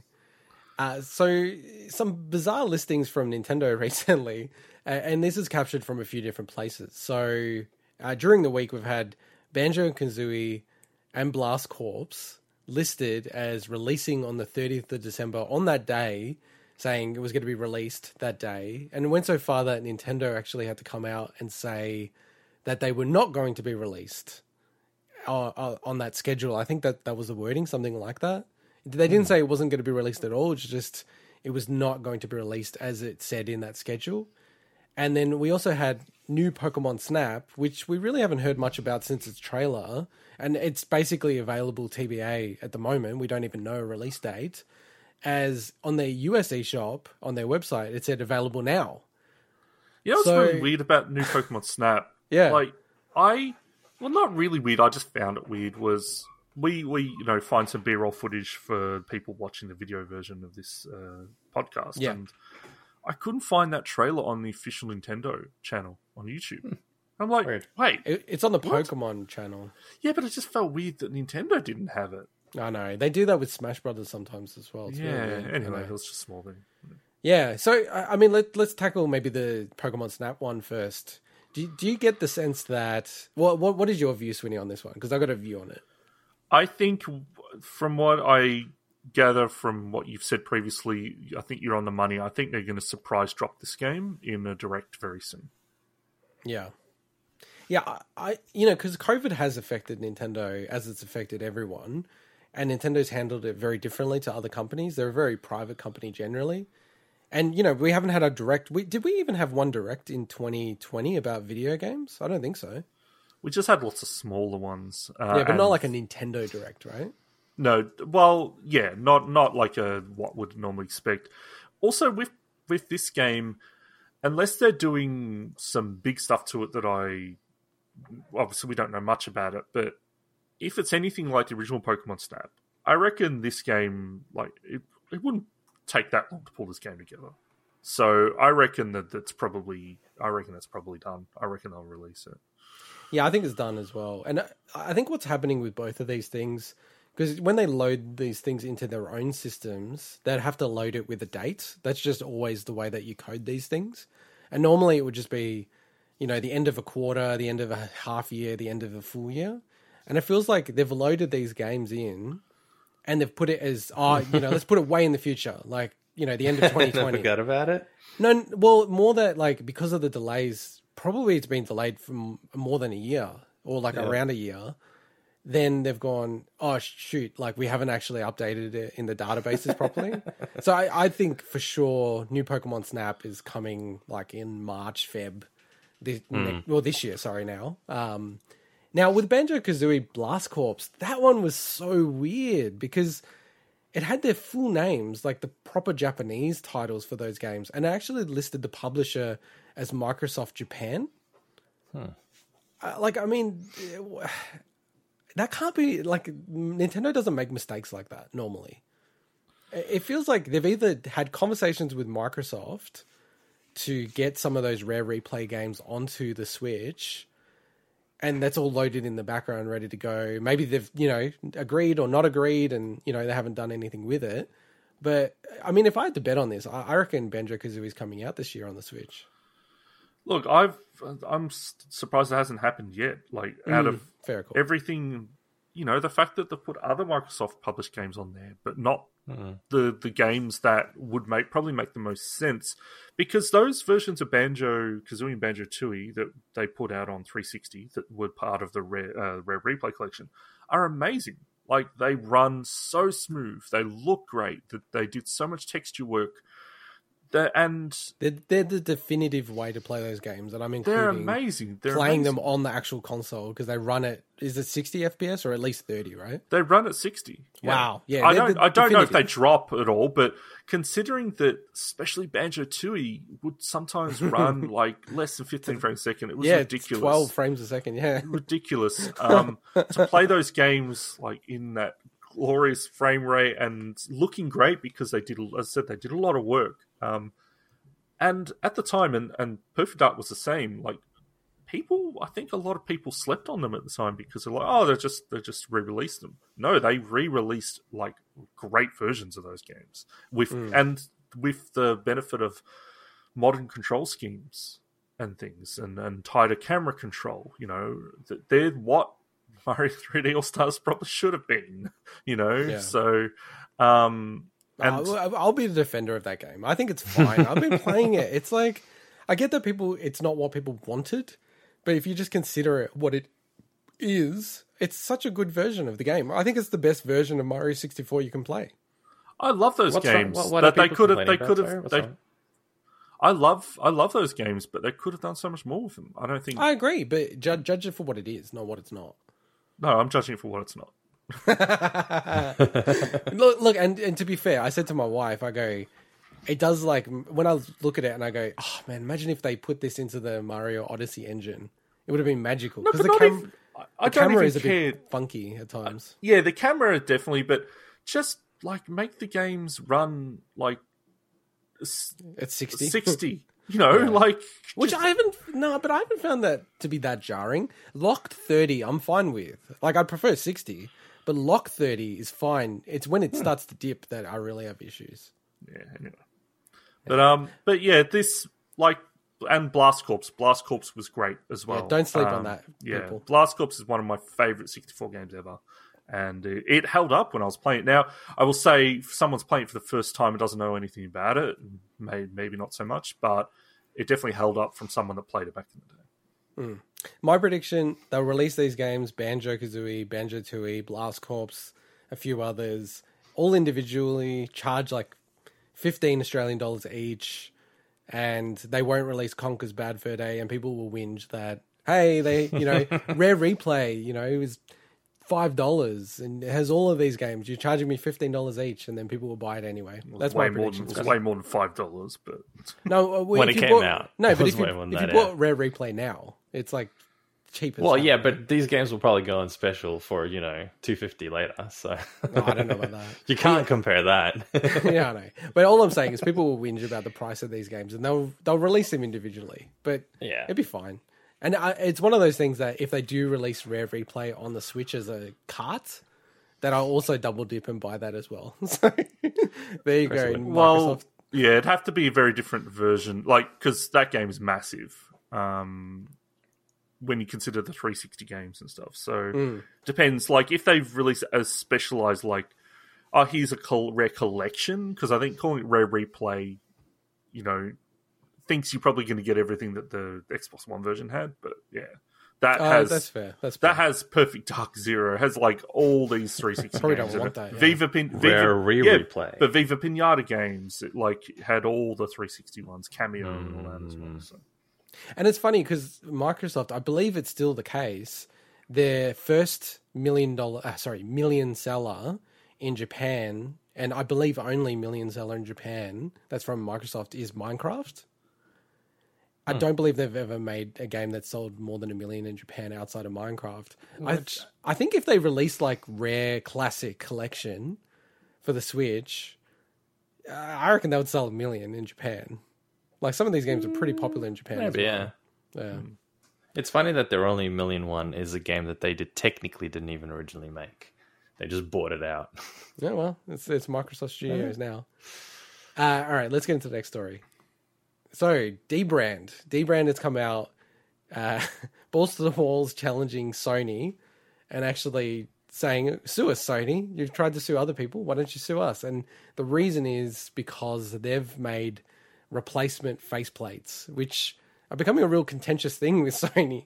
Uh, the, the first version of this customized my plates, which stupidly was called Plate Station Five, which you know I get that Which is an awesome name, but yes, but like Can you know, if Sony you're in a would have an issue with business, it's kind of dumb because you got to get shut down if you do stuff like that. So they did get a cease and desist. They changed to customize my plates, but they still have a, a bit of legal trouble. Customize my plates. We'll get to that shortly.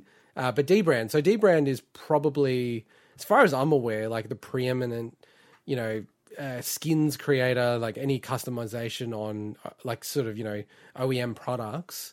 Uh, they're probably the go-to people for the most premium versions of those, and they were looking. It was, I don't know if you've seen these guys, but they were looking to do skins for the faceplates. Yeah. But they literally came out saying everyone's too dumb to be like literally like that. They go, people are too dumb and they'll stuff this up and then complain because it's tricky to put the skins on the faceplates.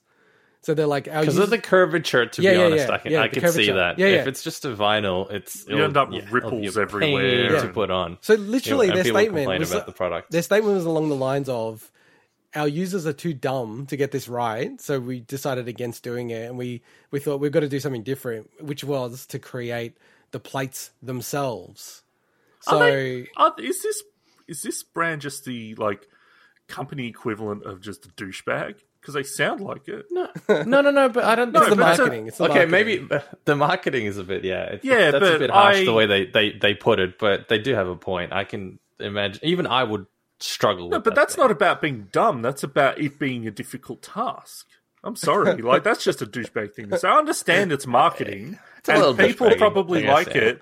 But is that is that what this brand is? They're just like the douchebag in a fucking sorry, beat that in a in a club that's like you know just talking down to everyone. You know, Yeah, look, like, okay, so this is literally what they said. This is the verbatim. We've seen you assholes try to apply the corners of a smartphone skin. Trust us when we say you can't handle an application that's nine times the size. okay, so they so they are the equivalent That's of obviously that. marketing, Okay, Yeah. but it's funny. I think it's funny. It's I funny, know. I know. I just that's I what I, think was it's just good to have a niche brand like that. That's that- what I was just clarifying is that they are just the asshole brand. Is that Yeah. what they are? Okay. Well, I, I No, no, no. Can I? Just, it, it- it's the college jock. You know, you that's could call that's him an what asshole. Yeah, whatever. that's what I was going But, for. but some people I like think that. Some people like that. yeah, I'll, I'm not into that, but I think it's hilarious. I think And it's, funny as well, and it's true. Like, there's no way people won't stuff that up. There's Nah. no way. I w- I wouldn't trust myself doing it. I- I I've to admit- enough of that stuff. Every time I have to put a screen protector on something, Yeah. I always like oh stuff it up. Like the first go, like I go to put Yeah. it down, I'm like, oh my god, it's crooked. I got to take The, it the last the last time I did it on my phone, I did I put first one screwed up, got dust under it. Second one, straight after, I'm like, ah. So I had another one in the packet, did it. Got it okay-ish. Literally 30 seconds later, phone falls off the edge of the table, cracks it. so now I just left it with a crack on the screen. So, so with these Dbrand uh, faceplates, I don't know if you've seen the links, but they're matte black replacements. So they basically take off the white sides Oh, yeah. of the PS5 and replace them with matte Wonderful black YouTube ones. people want to see it. Um, I, I just have to say, It's so tiny. I just have to say, I have never been against the design of the PS5. I think it looks cool. I, I like It's it. really cool, yeah. But having seen the black ones, I, I don't think I would order this, man. I would? much prefer the black look. Really? Yeah, much. But is much it one of those things? Is it one of those things that just because it's different now? No. Kind of like when X when when the 360 came out, it was white, and everyone's like, "Oh yeah, this is really cool," and "Oh my god, there's a black one! I gotta get the black one." the and they black 360 the black stuff looked way better. Like Yeah, did, but then yeah. uh, then people were like, "Oh, white would be cool," and now guaranteed, if someone made a white Xbox One, Xbox Series X, they'll be all over that shit. They'll be like, "Oh, the white looks so sick! I love it." No, I I, think think it's one of those. I say, look, like you know, everyone. It's this stuff is super subjective. Let's like firstly say that, but I don't want a PS5 to be the centerpiece as you have. I don't want the PS5 to be a centerpiece in any room. I don't like. I think someone said it really well when it's it. like you go in a room and if you see a PS5, it's like whoa, the PS5's there. It's Yeah. it's like the rug in uh, the Big Lebowski. You know, it ties Yeah. the room together. the Yeah, PS5. yeah. PS5 The ties PS5 room ties the room together. Yeah. but but the faceplate, like I looked at it and I was never against the design. You know, I, you, you know this, Swinny. I've always said I think it looks cool. I, I like the look of it, but just the black one, and it also takes the height down as well because they don't have the extra height that the the OEM faceplate. So they've actually changed the design as well because I haven't seen this. So this is where we. Of course you haven't. This is where we'll get to. So they know Oh, in, not. in his defense, this was added like past midnight But how much night. smaller can they even make it? Bec- He's like added black- this story like literally last minute. Five He it- minutes before. Of Five course, you haven't before. seen Okay, it. Great. but like, if you look at it, there's not, there's actually not any height or width you can really save because the black bit goes up the entire height. So what, what are you saving? Just, just look at the link. Um, Yeah, there's a link in Ash run sheet. All right, so let's, let's see this shit. I just think you know, like on the design. So it is a different design for a person who isn't familiar with the way the PS5 looks, they probably just go, it looks exactly the same. It is a different design, and that's why they will not have any challenges from Sony because they've not used anything proprietary or any design um, trademarks or copyright from Sony. Whereas with the Plate Station, they must have got in contact or had connections in China because they basically used the exact same plates that Sony had used for the face plates uh, for the PS5. So it's obviously infringing on Sony's properties. Um, so they won't have any challenge here. Sony, Hang on, what am I looking at here? They look, they, the faceplate looks exactly the same as the original. it's not. It's not, dude. Look at it. go- Go to a PS5 image and then look at like the Dbrand one. It's different. You can see the shape's different. Yeah, the the the two, I guess, like horns Barely. and one end go up higher. Yeah, okay, they go up higher and stuff. The curve's barely different. It's it's subtle, but they have to do it differently, or else they'll get sued. Well, of course. Yeah. but it's it's yeah, it's, it's very very subtle. But it's one of those Look, I agree. where- It look it looks cool in black. It does, doesn't it? It looks good. I think it, does looks look better. cool. Yeah, it does. But look I mean, better. Again, it kind of Then- looks like then it's I in feel like blackface, but that's just me. well, oh wow. I've said it before. Uh, I've said it before. but I think it, I think once once I think part of part of the design aesthetics of it is the contrast between the black and and and the white. That now that it's completely black, you get into the the realms of it's a really unnecessarily elaborate shape at this point. And No, I think the I shape feel of like the PS5 necessitates it, right? Because it's got the disk drive on the side and everything like that. Yeah, I guess, but I feel like, oh, look, I'm not necessarily saying it, it needs, it, it should have had more straight sides would be more angular or something. Because, because again, I, I love the design as well. Mm. But once you get into the realm of it being 100% black and none of the pieces really stand out anymore, I, I don't know what the point of the aesthetic Mike, is. Mike just No, doesn't I'm like saying that now, Mike doesn't but- like it No, no, because no, he no, can, no. no, wait, because he can't light it up like it. L- with his LED lights. Well, Yeah, that, exactly. that maybe that's why. That's doesn't right. reflect 'cause light. At the moment, I don't Yeah. know if you guys can see it's, it's it's blue and pink. You can't see this, Swinny, but it's blue and pink at the moment behind me. I can Uh, visualize it. Now, in saying all that, I think I, I, I could see myself getting this this faceplate and changing it. We, we, how much would you look a bit pay for different. this? Because this is going to ship from like Canada Not a lot, to be honest, because it's one of those things where I'm like, I, I I'm not. It, it makes zero difference in my life having a black one, if you know what I mean. I don't care about that. if it was so seventy Australian dollars Nah. to arrive at your door, I wouldn't do it. okay, I, don't, I think it would be more than that, likely. Oh, of course it'd be more than that. Like Mm. honestly, even if it was twenty bucks, I wouldn't do it because I couldn't be bothered going through the process of changing it. It's not that. If someone hard. gave it to me It's for not free, yeah, I'd do it. it off. But It's not that hard no, it's take it not. It's not. Could and it's also missing that that cool little PS logo on the side. Could you imagine people like like. 3D printing their own stuff and it just melting because the it's not like The heat. the heat?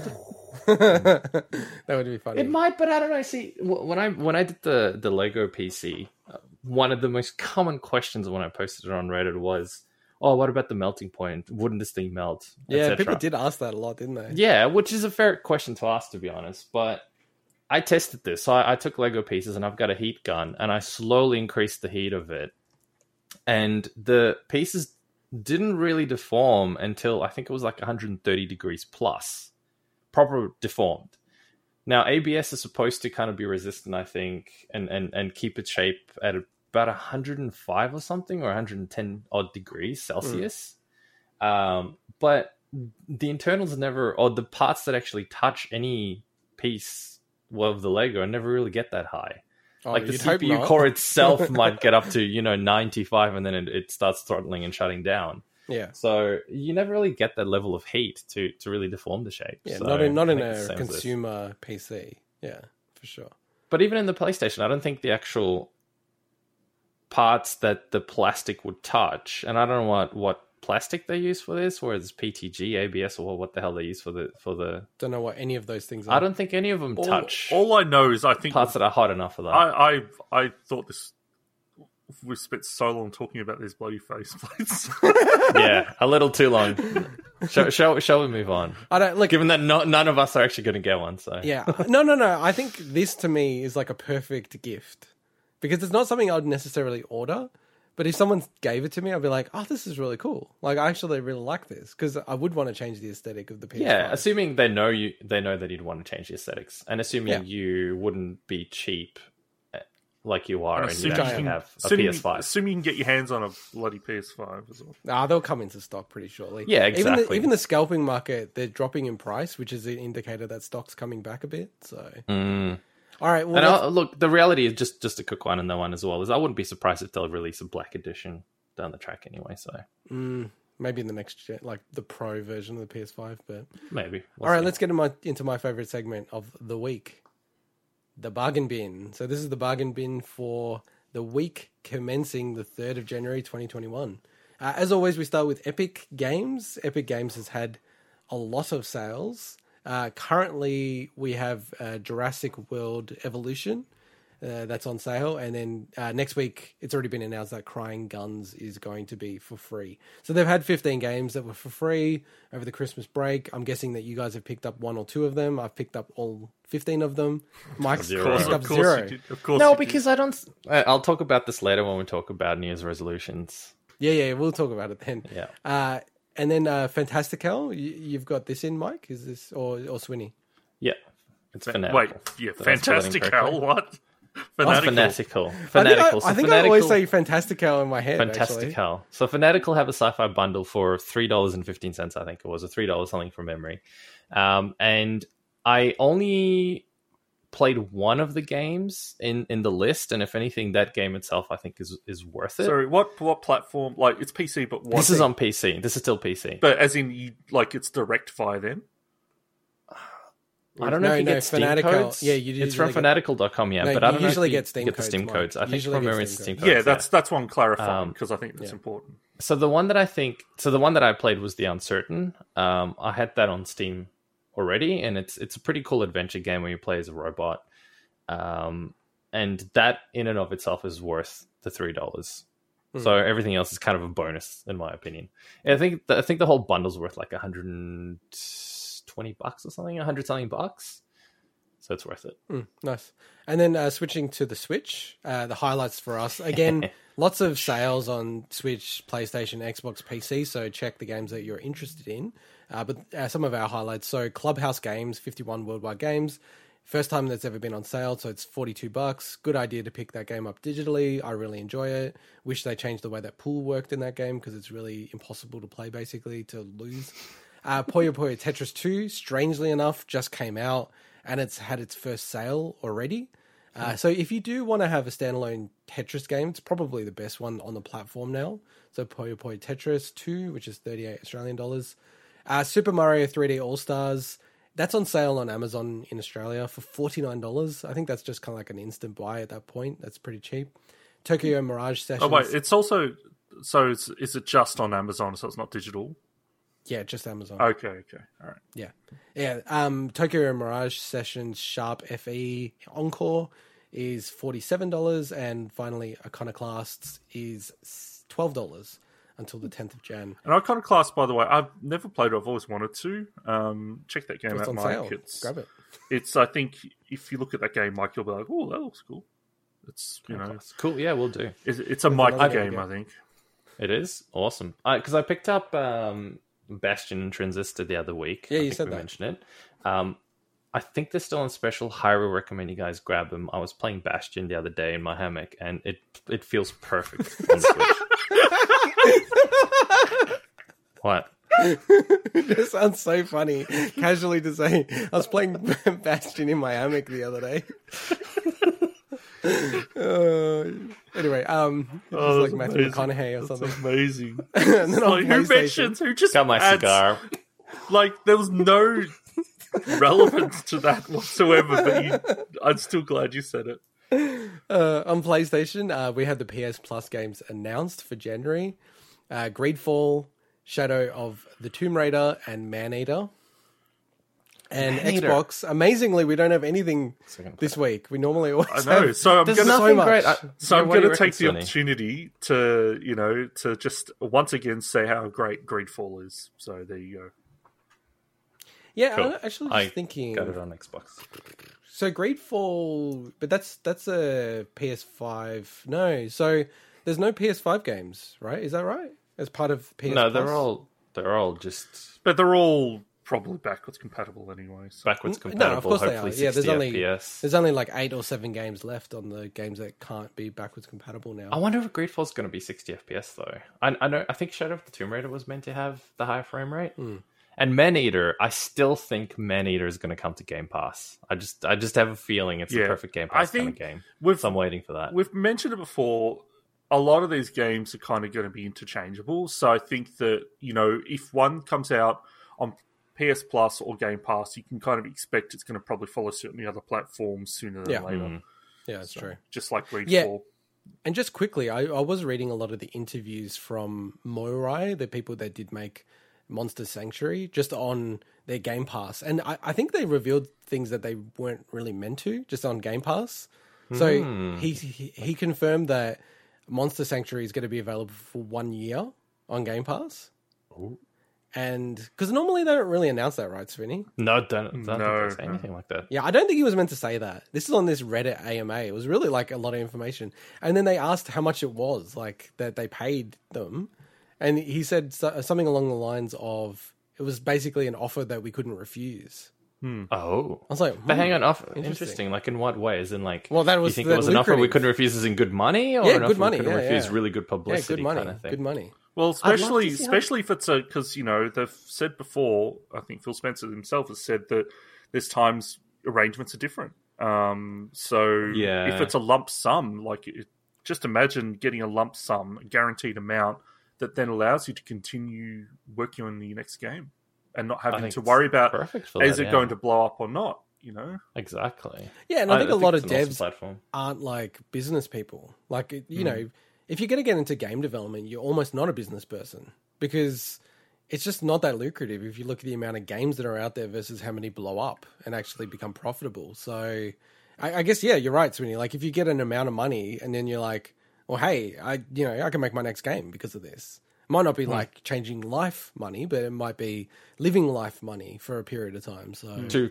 create the next game or you know keep pumping up uh. Yeah. out updates and stuff. Yeah. I, I, what I find interesting is that it's it's it's a platform that that can be used by a lot of different people differently. So I think for some for a smaller developer, it's a good way. Like you said, you get a bit of money, you get some certainty over the next twelve months. You can focus on fixing your game, building new features, working on another game. And then you've got people like Rockstar using the platform to effectively just get people hooked on a particular game. You know, like what they did with uh, uh, microtransactions I think stuff. yeah, G- no, well, like with GTA or what they did with Red Dead Redemption, where it was there for such a short period of time that it felt like it was literally just a way to advertise the game, get people hooked onto it, especially the the uh, the online component, and then they took it off super quick. Like I don't even remember how long it was, but it just felt like a few months. That's it. so I like it. this is a theme that you keep on going back to. All right, well, What? we are running long, so I'm going to get into the next segment. Uh, Override 2, just probably my quick impressions. So I'm going to do a review on Vooks, so a written review. I don't think we'll come back to this game. So, you know, I played a lot of it. I, you know, I just don't want to call this a review yet because I haven't finalized my thoughts on it. I think, like, like off the bat, it's a it's a mech fighting game, like an arena fighting game. Um, so sorry when you say arena, like Power Stone Virtual on. Yeah, Or- yeah, yeah, yeah, Okay. yeah. Less technical, obviously, uh, but yeah, like Power Stone was always the first thing that I thought of. Okay. Right. And I mean, that's probably an old reference to um, people nowadays. Uh, I, what's that Dragon Ball game? There's a Dragon Ball Arena Fighter game. I can't remember the name of it. Oh, there's so many Dragon Ball games. Yeah, no, it's not fighters. It's um, I can't remember the name of the Xenoverse, I don't know. There's so many of them. Yeah, something like that. Um, now, yeah, like I- like I said at the head of the show, I do find this really difficult to review, just because arena fighters, I'm not necessarily the biggest fan of. I don't mind them, but I must admit, playing all the way through this game, I just found myself wanting to play Arms more. So Arms is also a bit of an arena fighter, less dynamic in terms of its movement. Like you are pretty much locked in to the uh, the other opponent. But you know, in this game, it allows you to actually like basically detach your view and just move around freely in, in the arena. Um, look, I think the difficult thing about the game to me is, you know, it is an indie game, but the level of polish that you need to have on these type of games is so high and it's just so difficult to put the time and energy to. It feels that there's so many mechs in the game that they probably spent more time on the design, the feel, because you can upgrade the mech, do all this stuff with the mech. And there's a very small team that made this game. That I think the balancing of the game suffers. Because for me, like I'm not very good at fighting games. Like I'm probably average or maybe a little bit above average, but you know, I found it very easy to start to cheese this game where I'll just pick a mech and allow and basically like the neutral of this game, like, you know, when you're not engaged in combat and then getting in on an opponent, it, it's like you just allow them to come to you and then your attacks, the range of them are, are so large that when the opponent's coming in, they can't really initiate an attack. So there's kind of nothing that they can do. And I'm starting to like win matches where I don't even get damage. So is it the old Mortal Kombat one trick of just wait for the computer to walk to you and Yeah. you uppercut them? Yeah, well, like, no, honestly, like, I'm kind of like at that stage already, and I've put hours and hours into this game, and it, you know, uh, you know, there's free for alls where it's like four fighters and everyone's against each other. I'm just like bashing the hell out of everyone, like all the AI. Now, the game does have online component. For whatever reason, I don't like playing random people in fighting games. Because you lose and it's, they're not as easy as the AI. no, not really, not really. I don't. I just you can't use the strategy of just waiting there. no, I don't know. There's something about it I just don't enjoy as much. Um, but I will try that out to do a comprehensive review of it. But Hmm. yeah, look, not loving this game. You know, there are a lot of cool things in it. It's got a really cool design. It does struggle, and it does It's got like it's got Ultraman. Come on. Well, Ultraman's a DLC, Well- and I was kind of annoyed with that as well. Because if Ultraman was like in the base game, then I'd probably give it a half a point more, just because that's pretty sick. How like oh, you can pick Ultraman, but uh, you know I understand from a marketing point of view they can't do it. But then again, this game is like a sixty Australian dollar game, like a full price game in Australia. And wait, am I right about that? I should correct myself. I don't Six is think, not full price technically. I don't Well, think it's I'm probably right. On probably is the- on Switch, no doubt. the lower. I just remember looking at it and going, oh, like it, it, it feels a bit unfair how this is priced if you want to get Ultraman. I can't. Well, that's it the right same now. with any DLC, isn't it? Like, if you look at No, but most I mean, of the like, games, you can buy the base game for you know relative peanuts. Like Forza's a good example. You buy the base game, you get four, five hundred cars or whatever it is for sixty bucks, and then just to get two, three other cars, it costs you fifteen bucks. The maths doesn't add up. yeah, okay, I stand corrected. It's like so from a US perspective, where you know full games are sixty dollars to get Mm-hmm. the Ultraman version of this game, it's forty dollars. Which uh, US. yeah, US. Okay. US. So so it's the same as here being hundred for a regular game and sixty probably cost what like seventy something bucks. With Well, it's all changing here now as well, right? Because weird. Well, yeah, because of the new gen and stuff. I but know. it's still it's still reset it weird. I guess the problem is because it was Christmas time, you can't even really judge it properly because so many of the latest games, like Valhalla, was what 59, 49 kind of bucks for PS5. They were cheaper than even the previous generation, so it's really hard to compare until the new year. I think. Yeah, yeah. So look, like, like I said, not huge fan of this game. I don't think it's a bad game. I just think it's kind of an okay game. Yeah, it's fifty Australian dollars this game, and then the DLC So it's probably priced well. Then. fifteen. So it's like sixty five dollars. Like fifteen dollars for DLC. Yeah, Well, how is that a surprise? Most of those most games have DLCs What- that are at least fifteen uh, bucks. No, but Is I'm it? just thinking like I don't know. If, I don't know everything that's in this DLC pack. Obviously, it could be more than That's the just season pass. That's the season pass. The Okay, character yeah, by okay. itself is four dollars. Okay, that's fine. Yeah, so that's, that's fine. pretty cheap. That's what I was when kind of think about it. expecting. Yeah. Four bucks is cheap. The So game, the game seems reasonably priced, to be honest. Fifty-five Australian dollars for this game, I think is overpriced for me personally. reckon? Yeah, because this game is really bare bones. This game is, and to be fair, actually, Arms. So that's the Nintendo Arena Fighter. It's the only, the second Nintendo fighting game that was ever made. Arms is very bare bones. Like it's just as bare bones as this game, to be fair. But you know, maybe I'm spoiled. You know, like Mortal Kombat 11, huge story to that. Smash Brothers, you got all the um, the the World of Light story. Th- This game really is like fighting, and then just a bit of fluff around the fighting. And yeah, it doesn't feel to me like a fifty-five dollar game. Now, like if you're into these type of games, so this is a sequel, obviously. So if you like Override, I'm sure this game is great. Uh, you know, like it's a game that would make sense for you to get if you enjoyed Override. If you like mech, it's probably decent.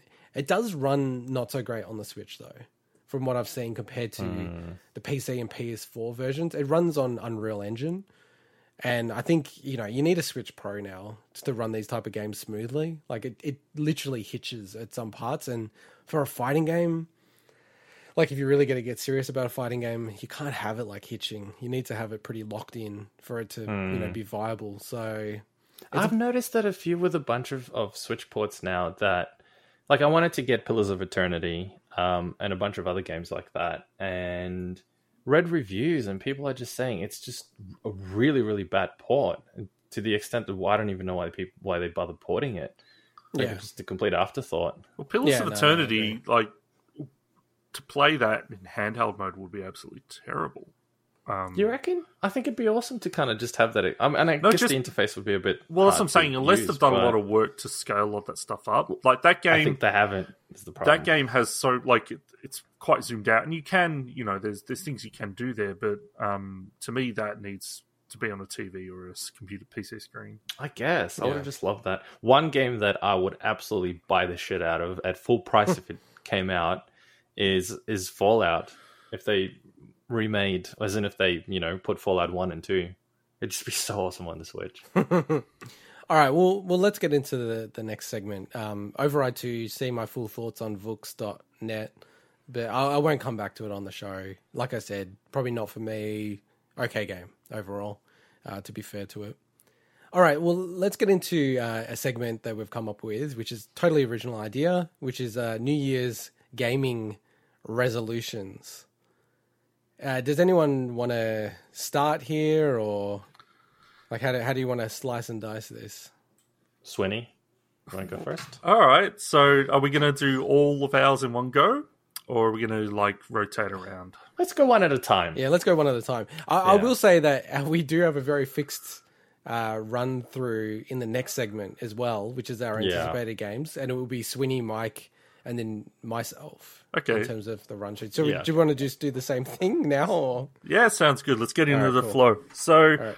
I've got three gaming resolutions, and uh, just to, I guess, put a bit of context, I generally do this um, each year anyway. From what are my goals from a achievement standpoint? You know, because that's just that drives a lot of what I like to do in gaming wise. It's like a meta game in a way for me. Um, Yeah, and so usually I will kind of set myself a goal of reaching this, and this year is no different. Last year, I had a goal that I didn't achieve, and I actually want to carry that over. I actually want, as my first gamer resolution, Yep. I plan on uh, having 100% completion in the entire Assassin's Creed series by the end of the year. So, to give some context where that's at, um, there are 24 games that have achievements. I have completed 20 of them, right? So this is why this is the first one. This is definitely the I'd, I'd consider this the lower, like the easiest one to achieve, but it is a resolution. I thought I'm- you actually had done this. To be fair, No, so there's only one point in time where I think I'd cat, I'd caught up 100%, but even then I think there was one game that I didn't, and that game is on this list. So the four games that I still need to complete are Assassin's Creed Pirates on the Windows 10 version that I have to get around a glitch that I've got. Uh, Assassin's Creed 3 Remastered, Assassin's Creed Rogue Remastered, and Assassin's Creed Valhalla, as I've mentioned, and any of the DLC they release. Now, what I will say, if they release a DLC in late November, then that might be a bit tough. But because at that time I'll be focusing on one of my other ones, which I'll get to. Um, okay. but uh, if they turn around and drop, um, there's been some rumors of a smaller scale Assassin's Creed kind of spin off this year. If they drop something at Christmas time or holiday time, then it might be a bit tough, but we'll see. But generally, yeah, I want to have 100% uh, completion of the entire Assassin's Creed series by the end of the year. That's my first one. nice, nice. All right, Mike, So my my three gaming resolutions. would you want to just do one? Go. for 2021? Uh, Well, I'll I'll just do the first one then. 1080p. The other two were obviously going to be 1440p or 4K. but- I've actually written 1080p. You did write 1080p. Good. You knew you knew the joke was You coming. idiot. Okay, so so okay. All jokes aside, I think the number one resolution is is buying less games just because they're cheap or free in the case of Epic. So you know we spoke about before. I, I didn't bother getting any of the the Epic games. I think I bought Disco Elysium because of the fifteen dollar discount, but I didn't actually get any of the free stuff. Okay. And that's because I find that I don't necessarily think I suffer from anxiety, but I don't like the idea of just having this massive backlog. Mm. It's always in the back of your mind. It was like, oh, I need to play this, I need to play that. Mm. I went through that with the 360 era, um, and, and even with Xbox One, where I just collected all these games that a lot of them ended up still being in shrink wrap. Yeah. And every time you look at them, you're like, oh shit, I should, you know, go back and, and play this one. I should pick this one up. Or I never finished this one. And it becomes a chore. It almost becomes like a job trying to get these things done. And it just creates anxiety. So I feel like for, for, for the next year, I'm only going to get something if I actually want to play it and I've got time to play it, not just because it's cheap. And I think the other element to this is that you think you know ten dollars for a game on special isn't isn't so much, but then ten of those games is a hundred bucks, mm. which is more than a full priced game that you would have probably actually played. So I also think it's it's a bit of a waste of money in the grand scheme of things. Like I wasted so much money on cheap games that altogether would have added up to you know thousands of dollars probably, No, that's and I never one. touched them. I like that so one. I like that that's one. my number one. I think that will be a general theme just with these kind of lists. Everyone's always got Of this course. crazy backlog. Uh, I've gone like insane for mine, so I'll just Oh. sort of couch that. And I, you know, I always like to go hard on these resolutions and then burn out or succeed. So a few years ago, I gave up alcohol, and then I think like six years ago, I gave up soft drink. So I haven't had soft drink for like six years. Um, so these ones are crazy. So I, I think the way to look at these ones that I do, it's like maybe one of them I'll keep for the whole year, but then at least it'll be it'll be good. Uh, so my first one is to play Ring Fit every day, and That's a good one. I'll I'll I'll couch the whole everyday thing. So because I have a I'm a bit of a night owl, and sometimes I only sleep like a couple of hours or like four hours or something like that. So I classify this as like playing it. Like my day is between waking up and going to sleep. That's a day, right? So there might be occasions where a calendar day I haven't played it, but it's you know my waking day. Does that make sense to you guys? Yeah, yeah. Yeah. So I've started this from the first of Jan. So I'm two days into this, and my legs Nice. are like going nuts, burning. I have actually played this game. It's good. Yeah, yeah, I really like it. I really rate Sweet. it. I used to go to the gym a lot and all that kind of stuff in the old days, but this, given the all the COVID stuff and all this other crazy stuff in this world, it's kind of like you know you can always do this, and it's just there, right? It's a lot of options. So Are you going to give yourself leeway if, uh, let's say, you travel interstate and you don't have your no, Switch and I'm gonna bring it. I'm gonna bring it. He's Really? going to take it with him. yeah. Really? It's portable I go, enough. I, I go fits in a really hard on these things. I have fine. actually done that with Ring Fit. I took it to Melbourne when I when I had it back like you know six months or nine months ago or whatever it was. Um, so yeah, that's mine. Swinny, what's your second? Nice. So my second one, God, mine are so different to yours. Um, which Yeah, uh, we, we, it's uh, almost no, trust me, it's gonna get crazier. It's gonna it's, get a- crazier. it's almost Same. like representative of, I guess, the way we approach gaming and stuff. A bit. um, so my second one is um, to finish every mainline single player Final Fantasy game. Whoa. Ooh, okay. That's, No, that's- as that's in that I had like to have finished them all. So not to finish them all this year. no, no, I Um, get it. I get it. Yeah. So there's six. So all the way from one to sixteen, which will release this year, obviously. Well, no. So 16, first of all, I don't think 16 will release this year. And second of all, if 16 gets released this year, then that's not counted because I won't have a PS5 to play. it Boo. Um, But you, you, you, you won't count. You won't replay a game, right? You no, won't so I'll clarify 15 now. So there's 16 games that I'm counting, which includes Oh, Final Fantasy 10 to 13 to and 13 Lightning Returns, and I've completed 12 of them. So this is similar to Assassin's Creed in a way, but not wait, from wait, hang on, hang on, hang on. Can So I what's pause you? left? How can it be sixteen games when there's fifteen Final Fantasy? I just said Final Fantasy 10 to 13 to and 13 Lightning Returns. but Yeah. that's more than sixteen. That's eighteen, right?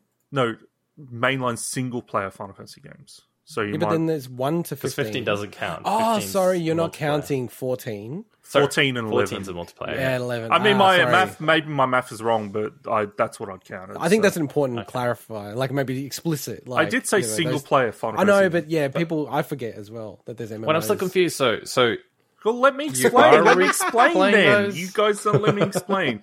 so there's 16 games that I'm including that I've considered as mainline Yeah. single player Final Fantasy games.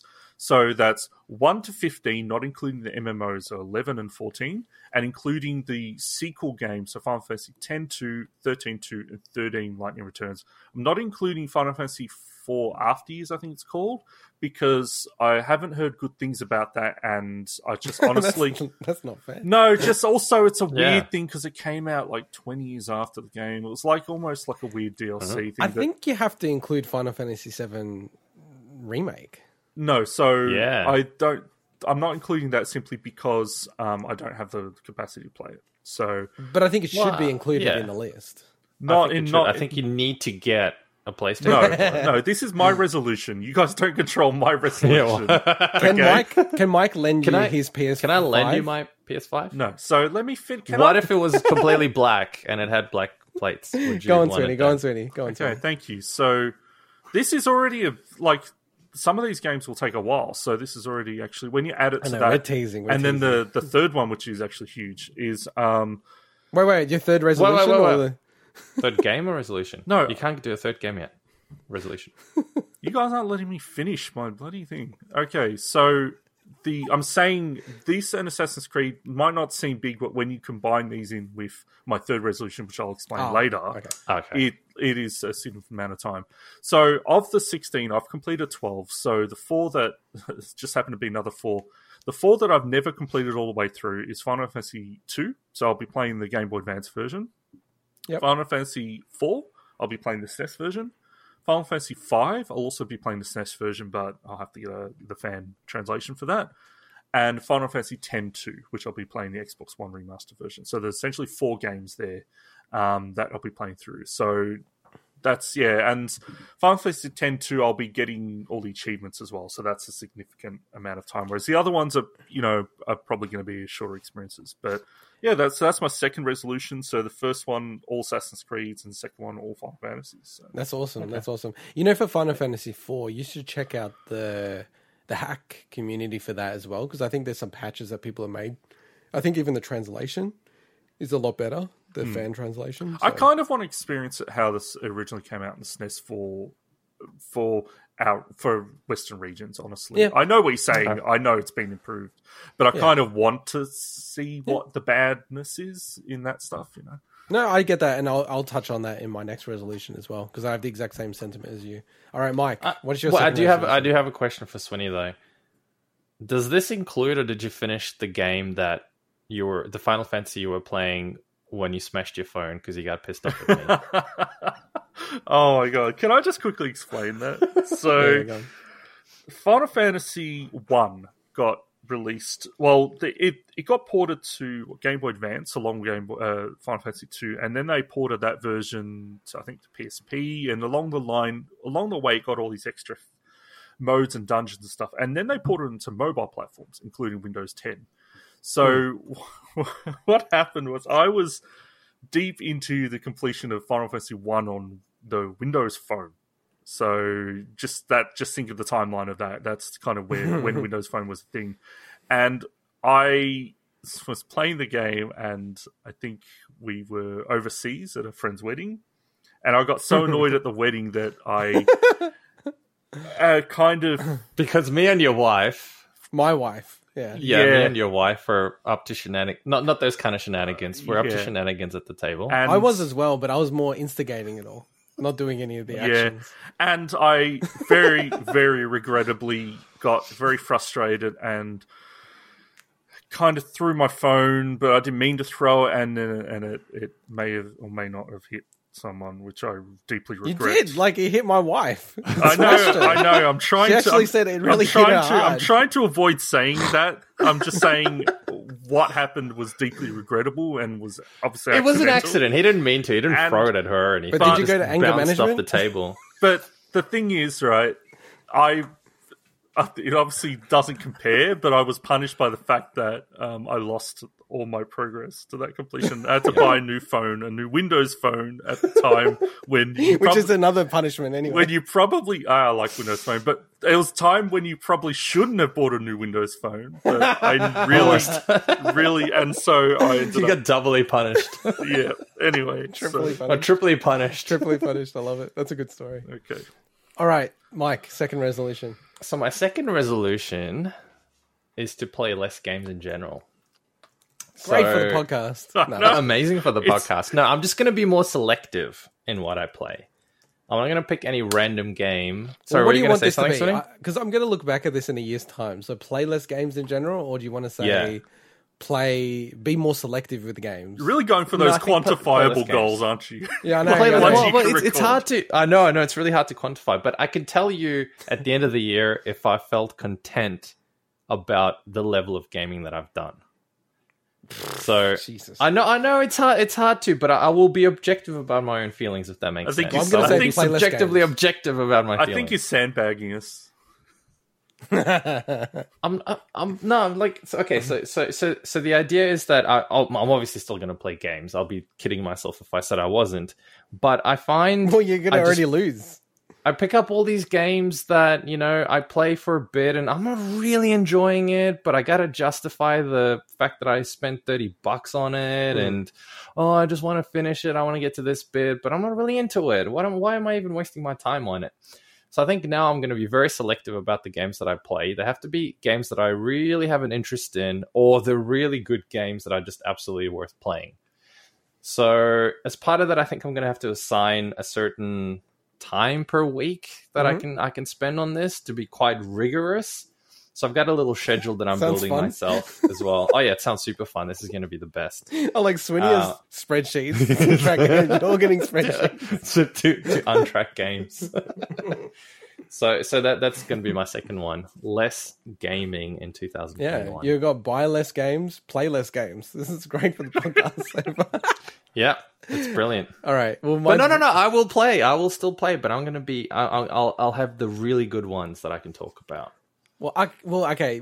I'll say my next resolution is a bit of a combination of what you just said then, and then what Swinny's been Oh. saying. So, my next resolution, and it's the most gaming focused resolution, which probably To play makes less sense. Assassin's Creed. No, it's I've described it as calling it eliminate the dirty dozen.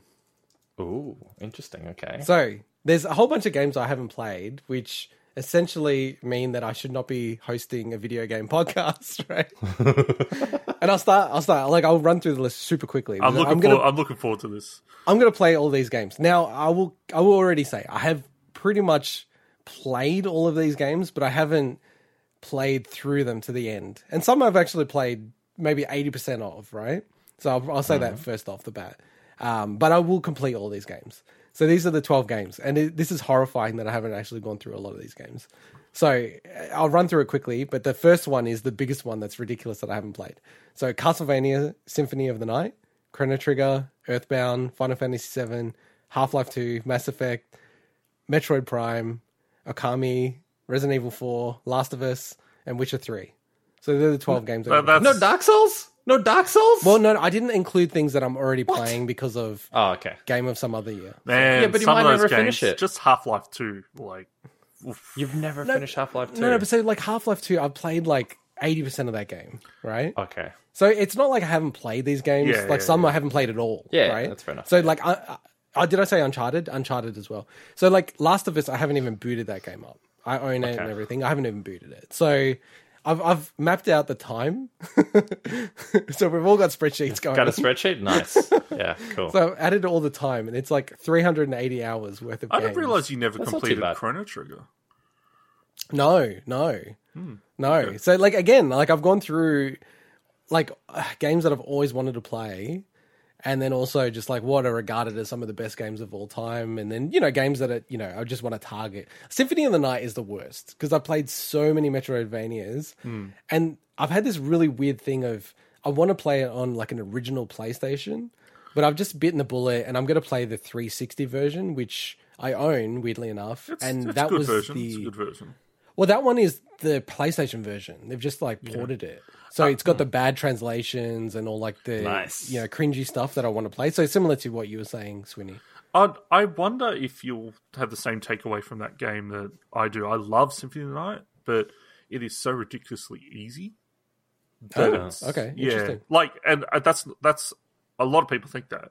It's not my my being me being, oh man, I'm so good. It's just it's an easy game, but it's But I, fun. I didn't, it's I don't find to play. Super anyway. Metroid hard. I don't find Super Metroid hard. Uh, so- we'll we'll see when you eventually get to play it. Uh, be interested to get your take. Okay. on it. Uh, Yeah. But I'm. It doesn't take away from how good it is. It's just like just it surprised me when I did it because Castlevania games generally aren't super easy. So Hmm. Oh, really? I'd never find them that hard. Like the GBA games and stuff. well, I've rec- anyway. Well, we're Okay. not- This one's easier than this. But hang on, hang on, hang on. Can we just go back to, to Dark Souls for one second? yeah. you always you always want to go back to Well, Dark but- Souls. Because he keeps he, he's like, yeah, yeah, I'll play it, I'll play it. Then he I plays it playing for it. like an hour, and then he stops playing it again. I, I Are you going to finish it this year? 100%. Are you committed to finishing I'm that game committing- this year? I'm committing to finishing it in the quarter. I have to finish it this quarter because I Oh, need this to quarter. get Hence why it's out of the list of the 12. It's an, Yeah. it's a bonus one. It's a 13th. because the challenge I have is we need to do the whole game of some other year, and then we need to do the next game of some other year. So I would Hmm. prefer if that was in the calendar year. Like it's my fault that it's not. So Yep, yep, yep. all right, Swinny, your final resolution. Okay, this one is. Let me explain this before you guys start going into it because I think the context really matters about this one. Okay. All right, we'll give you the floor. Okay. We'll give you the floor. Okay. So this is something I've done didn't do it last year, but I've done in previous years, but it makes sense to really, I guess, formalize as part of our gaming resolutions. So I as I've mentioned before, I focus on RPG uh, games on Xbox platforms for achievements. And my number one gaming resolution is to reach 250 RPG completions on Xbox platforms. So that doesn't mean I'm completing 250 this year because that is probably literally impossible. Um, I am at 219, which means basically I have to complete 31 RPGs this year to reach that. That's total. still a lot. Now, to put that in perspective with how I've gone in previous years, so my best previous years were I completed 35 RPGs in 2019 Whew. and 34 in 2018. But last year I only completed I don't I I completed 24 games. I have to check if they're up all RPGs, but likely probably 22 of them are at at Hmm, a minimum. okay. So while it's not going to be, I'm not planning on being my best year. Part of that is as well is that I don't, I have very few easy wins left. A lot of the easier RPGs I've already completed, um, but there are some, there's some important considerations here. So there are a few that what happens is when a game gets DLC achievements added in, it gets removed from my completed list. So that will include. Uh, so some examples are Outer Worlds. So there's two versions of Outer Worlds that got the DLCs, and there's more DLC coming this year. Um, that essentially will be part of it, even though I have actually already completed the main game. So Oh, so it counts as a new game? Like a, well, because as- it gets incomplete. So yeah, so Ah. then it gets. But it still keeps the original completion tracked. It's not like it doesn't go from 219 and all of a sudden you have 200. yeah, no, it drops because it- the game Yeah, no, it goes to eighteen. It drops down. Oh, whoa, shit. Yeah. So Oh, like it? you gotta Yeah. Oh you gotta God. So you effectively have to play more than those 32. You you got to play like 30. No, no, um, that's odd the number I'm at at the moment. So that's including the ones that may have dropped down. There's not many of them. Okay. So that's what I'm saying. It includes a few that are going to be easy wins in that regard, but also Hmm. it will include whatever Kemco games come out. So these are still like 15 to 20 hour completions. So they're not like one hour or anything, but from an Hmm, RPG like standpoint, 15 to Oh. 20 hours is pretty quick completion. So So it's one one game every week and a half, give or take. What's the maths there about that, right? Every week and a half. Well, yeah, whatever you Yeah. know, thirty-one falls into. But No, it's once once a fortnight, really, yeah, because you need to do about twenty games, right? Twenty. uh, no, I need No. thirty-one games. 31. Thirty-one games. Yeah, that's what I mean. So So Oh, that's a lot. yeah, Mm. Wait, wait, wait. So you did twenty-two last year. About well, t- twenty four, but I think probably twenty two of them are RPGs. Just like if I had to, He's going to quit his job halfway through the year. I know this is going to be hard to do. That's actually going to be No, really but hard I've done thirty five in and thirty four in previous years. So, but, But then you got to factor in the podcast. Well, playing that's the thing is- having a full time job. Smash. So Smash. that's why I'm saying when you look at those first two, completing Assassin's Creed, with the exception of Valhalla, none of those are going to count, and the Final Fantasy games, except with the exception of the one on Xbox, Mm. aren't going to count. So that's the reason why those ones may seem like they're easier to achieve because that other that last one is a huge, uh, huge thing to tackle. So that's my that's my gaming resolutions for 2021. They're all gaming, purely gaming achievement focused, Yep. as in completions. Proper actual. what a surprise! And they're all measurable, one. targeted. They are, you know. yes. Tracked. Whereas. Mike's, I just Hey. ephemeral.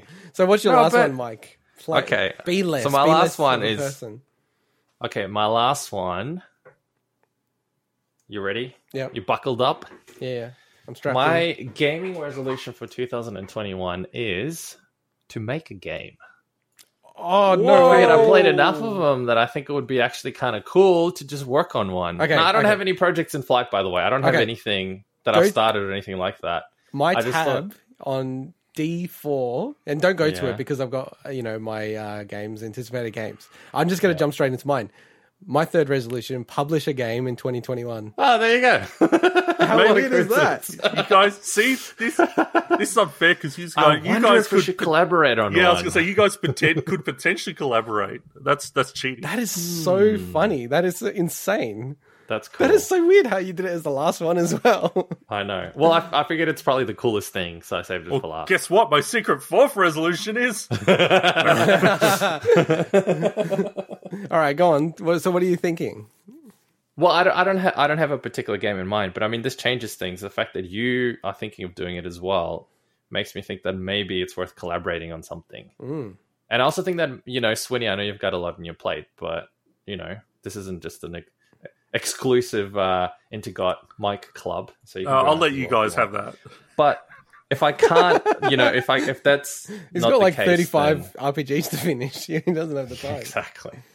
Uh, so if if that's not achievable, then it's probably going to have to either be an adventure game that I think would be easier to pull off, and I can actually do some artwork and stuff for it as well, uh, or like a, a more of a basic kind of something made in Game Maker. I have to be realistic as well because I do have a bunch of things planned for 2021, so it, it can't be something that's going to take all my spare time. And I did work work it out the other day because I was trying to sort of plan a few things for 2021 and a full-time job really i don't know what you guys are like and i don't know how the hell you find all that spare time but it's it screws me up in terms of time management as in you, you finish at you know 5.30 let's say and we'll probably have to do a whole bunch more days in the city so by the time we get home it's like 7ish you gotta cook dinner because you gotta feed yourself so even if you do microwave stuff whatever it's you know 7.30 by the time you can I do anything I like how this. Sorry, this is you get this like is turned three in- hours to, to do this is shit. turned into a general commentary on on how The work salaryman life. your life salaryman essentially life, work exactly. and sleep and you know. Well, I just think that you have very limited time to actually do your own thing. If if if you work full time in a job that more than likely you're not even getting much satisfaction from to begin with, and then you get what three hours a day to actually do anything with, and by the time the Uh. weekend hits, you know, if you have a family, there's family things you got to do. There's Well, all these okay. other things that So that's the biggest part. So when you're saying all of this, I used to think like you, and then I had kids. I'm like, wow, I, I had no idea before. like, how Well, that's much- what I mean, how much- No, no, no. Listen to me. How much free time I had. like, I could Well, have achieved yeah, so yeah, much. I know, I know. Could, well, could have, could have, but I think in theory, heaps of people could achieve a lot, yet they don't. So, and and I think that's because you know I was thinking about this the other day. You, especially if you're in a job, which I think a lot of people are in, where you're not necessarily really passionate or involved mentally in that particular job. You do it because you need the money, so you can Mm. do other other shit in life. But the problem is you can't your brain can't just switch on and off. You can't go 8 hours a day doing something super dull that you're not really that interested in. And then all of a sudden, you know, after work your brain is creative and you can do all these amazing things. The brain doesn't really work like that. So as Mm. part of that, I don't know, I think I might actually have to start working part-time if I can afford it or do something like that and start planning things like that into it. Yeah, well, it's funny you say that because uh, my wife has been looking at getting a job. So you know, we had a baby, so she's had time off work. Uh, and one thing that she's been doing is, you know, hey, I've got this salary in mind, and they're like, oh, it's a bit too high. And then she's like, oh, that's fine. Just I'll work four days, and I'll use the budget that you're talking about. Nice. And I swear, like, it's such a crazy tactic, but It's an awesome tactic. about eighty percent of places have come back and said, yeah, we're comfortable to do that. Yeah. Which is, dude, which is crazy. It's basically going, give me a twenty five percent pay rise. You know, it's Yeah. like it's nuts. basically that, yeah. right? Well, twenty percent pay rise, but yeah. twenty percent. Um, but I've got the maths degree here. Um, but I'm actually seriously because I'm thinking, you know, where I'm at, it's it's great and everything. I'm like super fortunate. I, you know, I, I fully appreciate and acknowledge that. Uh, You know, I might look around at somewhere else to work, and you know, that is one element. I'm thinking maybe I should have that conversation of like, hey, Yeah. I want to work four days, and then have an extra day to do my own things. Oh, that kind of absolutely, yeah. So I am absolutely doing that. I've I've planned it out. I don't know how my manager's going to go with that, but I honestly actually don't give a shit. I'm at I'm at the stage where my time is. though, because I think they're gonna go. Well, we're gonna dip your pay, you know, by twenty. Why would they dip? Why? Yeah, they would definitely. Well, no, they won't I- keep the same pay for you to then work four days. That's No, what almost I'm impossible if, you no, already no, no. have a job. Exactly, that's the weird thing about going to get a new job. It actually You could do that. You Totally is possible. that. Absolutely, yeah. and then yeah. if you ever say, that's "Hey, I want to work five days," you have to Yeah. bump my pay up.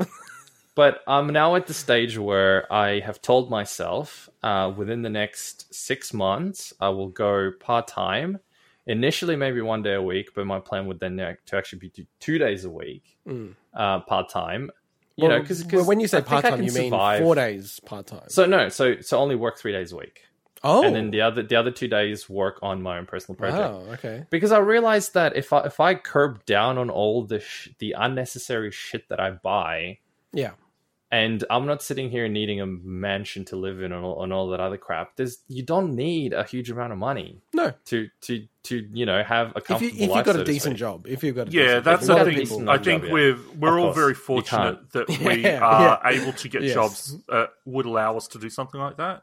yeah, Um, Of course. Well, with the exception, obviously, you know, like there's, you know, family and stuff like that. But um, yeah, like Yeah, a lot of even- people aren't obviously in that position. So No, but even my partner, right? She all her jobs are basically casual jobs. So she has uh, something like nine hours of permanent jobs, which doesn't even pay that great because it's at a library. So the everything else that she gets is completely casual. And even in her scenario, where everything's casual, sh- between the two of us, and again, fortunate that there's two of us, I guess, we can combine our income and still live okay from only working three days a week. And I think a lot of people can actually do that. I know a ton of people who who, you know, work full time, both of them work full time because they live way above their means. They just buy so much shit that they don't need. Hmm. They need the fanciest, newest car every single bloody two, three years. There's all these things that you can you can cut off and drastically reduce the cost of living that you can then take some of the time back and use that time to actually do things you want to do with your life. You know, when you're saying the new car and everything, I was just thinking my car with the panoramic sunroof and Yeah, that, exactly like that. and yeah. this is this is this has gotten really deep now. You know, All right, well, this is awesome, Mike, because we've got like now competing uh, resolutions. well, are we competing or do you want to collaborate? What's your uh, do- okay, well, so, what's like- your I've already started work on my like, thing. sorry, And- you're asking this- Intergot if he wants to compete. yeah? That's a, that's a good point. Exactly. Yeah. You know what's Okay, crazy? My el- eldest son, he is so competitive, and it, I, I, honestly, I know you think that I'm a bad parent, but I, I do Yes, not try to yes, push com- competition onto him, right? But he is just so like naturally competitive. He's he's only three, and he's already at the stage of going, "Yeah, I win, I win, you lose," and everything we do, he wants to win. like uh, it's just an innate thing, I think, with some people. But um, yeah. So I have already started work on mine, and it- it's not to say like it, it's final, but I do want to. Just given that the year will fly really quickly in the reality, I want to start to like lock things down really quickly. So we should talk uh, what you want to do. But my idea, what I was going to do, is I, I want to make the, and this is why you have zero interest in this. But we'll, we'll talk after the podcast. Is this is this the? I want to Yeah, make. I want to make the best Aussie rules football. So AFL No, I know that one. Yeah, yeah. I want to make the games you best- keep telling me about. That's one of them. I want to make the best Aussie rules game ever, right? And and what I've started to work on is I actually started to work on making a Aussie rules game for the Game Boy that actually would work on a Game Boy. Huh. And that given that I've got the Analogue Pocket coming this year, I want to make it so that I could actually build like a Game Boy cartridge of my game and then play it on the actual Game Boy itself. That would be sick. Yeah, so uh, like two things. I wanted to ask your feedback. So I could either go down that route, which means I can get the game working really easily on Windows and release it even on Steam on Windows. There's a way that I can hack it and make it work, right?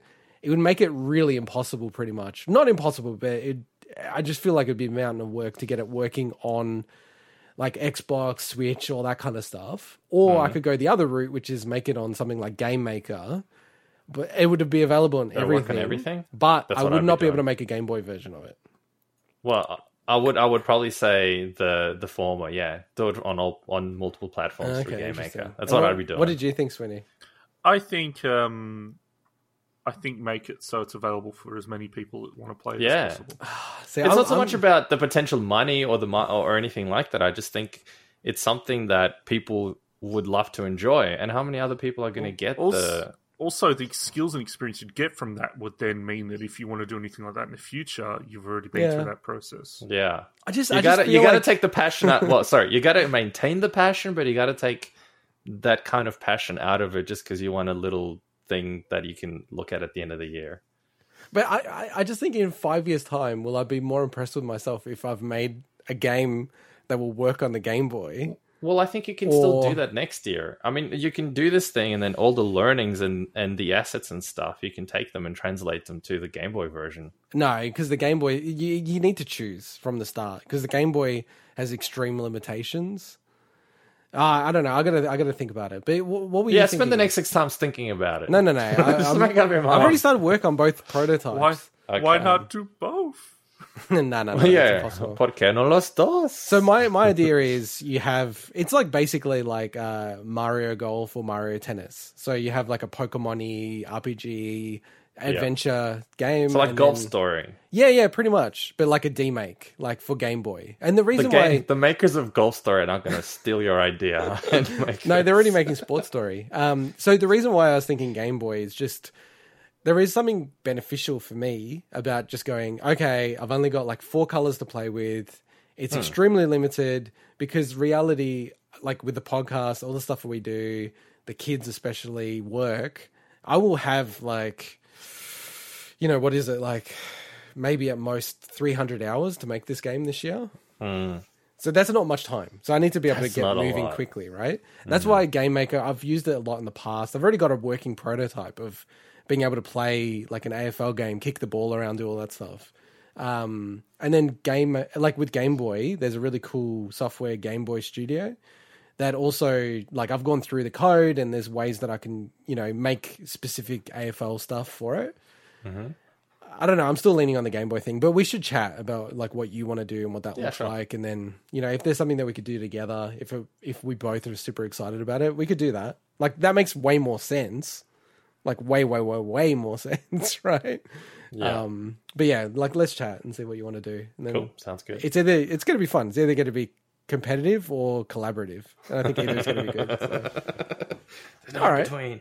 Well, that that's our resolutions. I think that actually worked out a lot better than I expected, to be honest. Yeah. Um, I think it was yeah, a lot, lots, lots sort of like different than I thought it was going to be.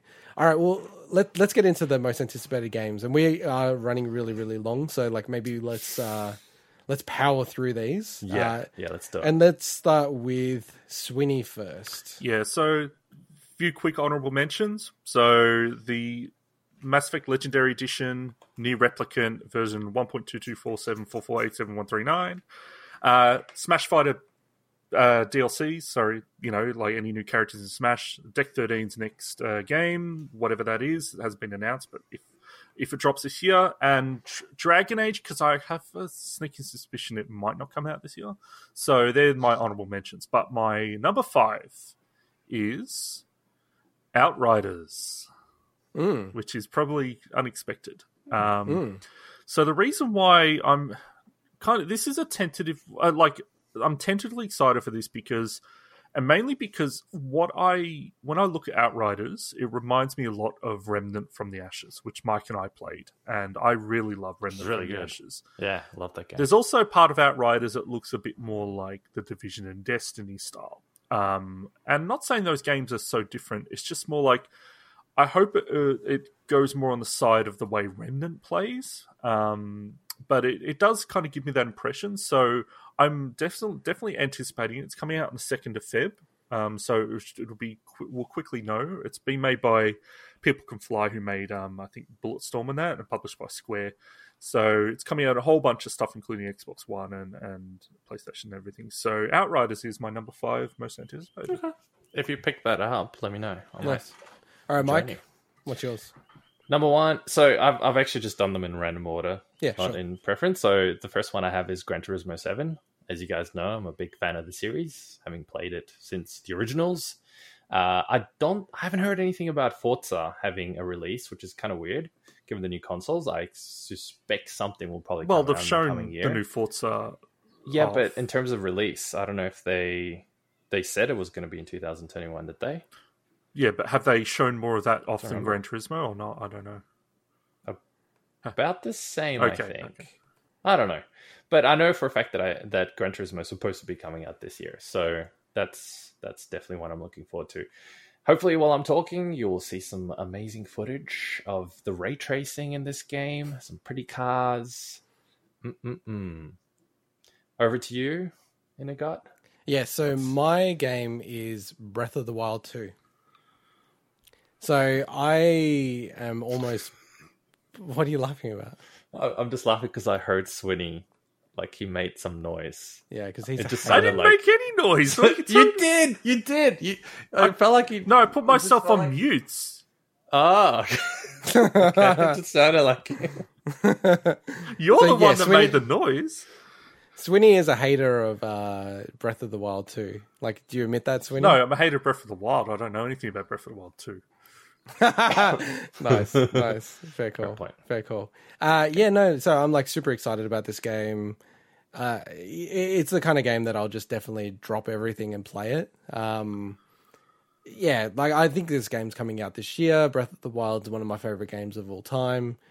Actually, seeing my wife's brother play it made me go, "Oh my god, I want to play this game again." Um, so I'll probably jump back into that game. So yeah, like really, really looking forward to it. I actually uh, also got Age of Calamity for Christmas, which is the Musou Warriors uh, style themed Breath of the Wild game. I am going to hold off on playing it, just given that it's a bit choppy, because I feel like a Switch Pro is going to come out this year. So I might be holding on to that game for a year or two Wow. until that comes out, because I'm sure it'll run better. Um, but yeah, super looking forward to that game. Sure, it's going to come out this year. I'll be really bummed out if it doesn't come out.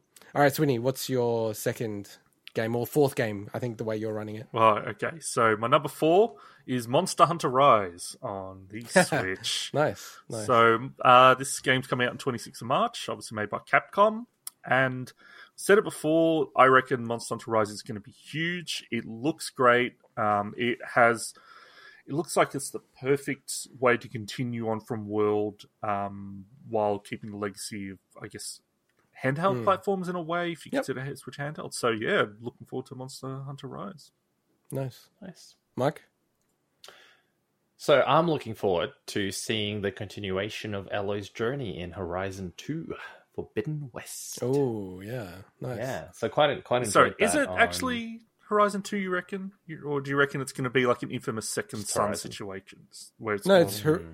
it's I already think it called. Horizon. It is actually called Forbidden Horizon West. Two. No, so. No, no, it's called Horizon Forbidden West. So there's no two in it. No.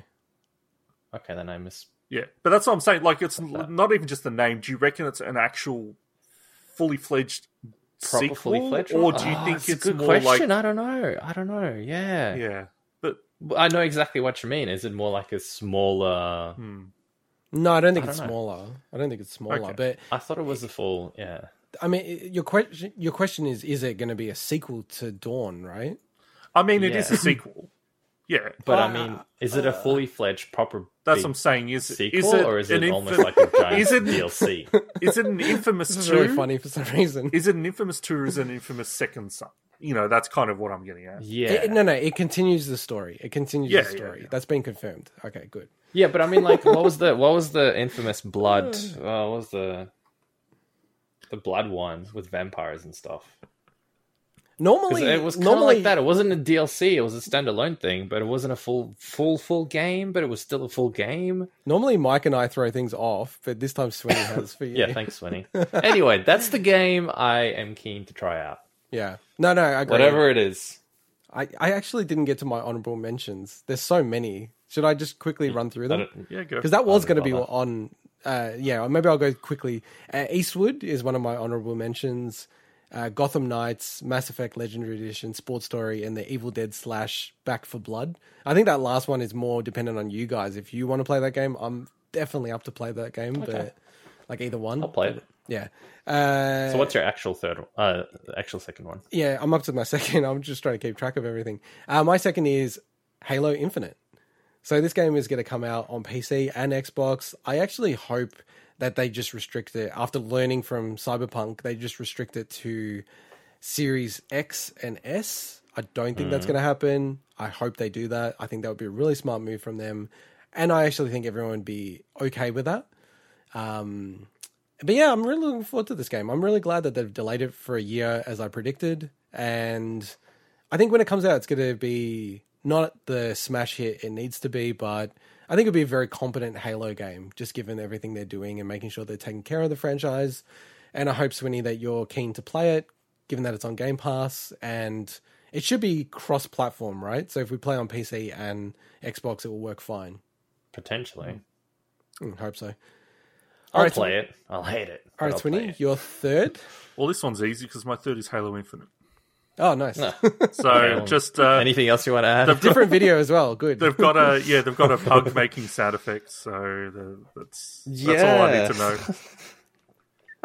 More Uh, of I'll- the bloody annoying. One one thing I'll say is game. I'm most looking forward to to getting back into uh, Halo multiplayer.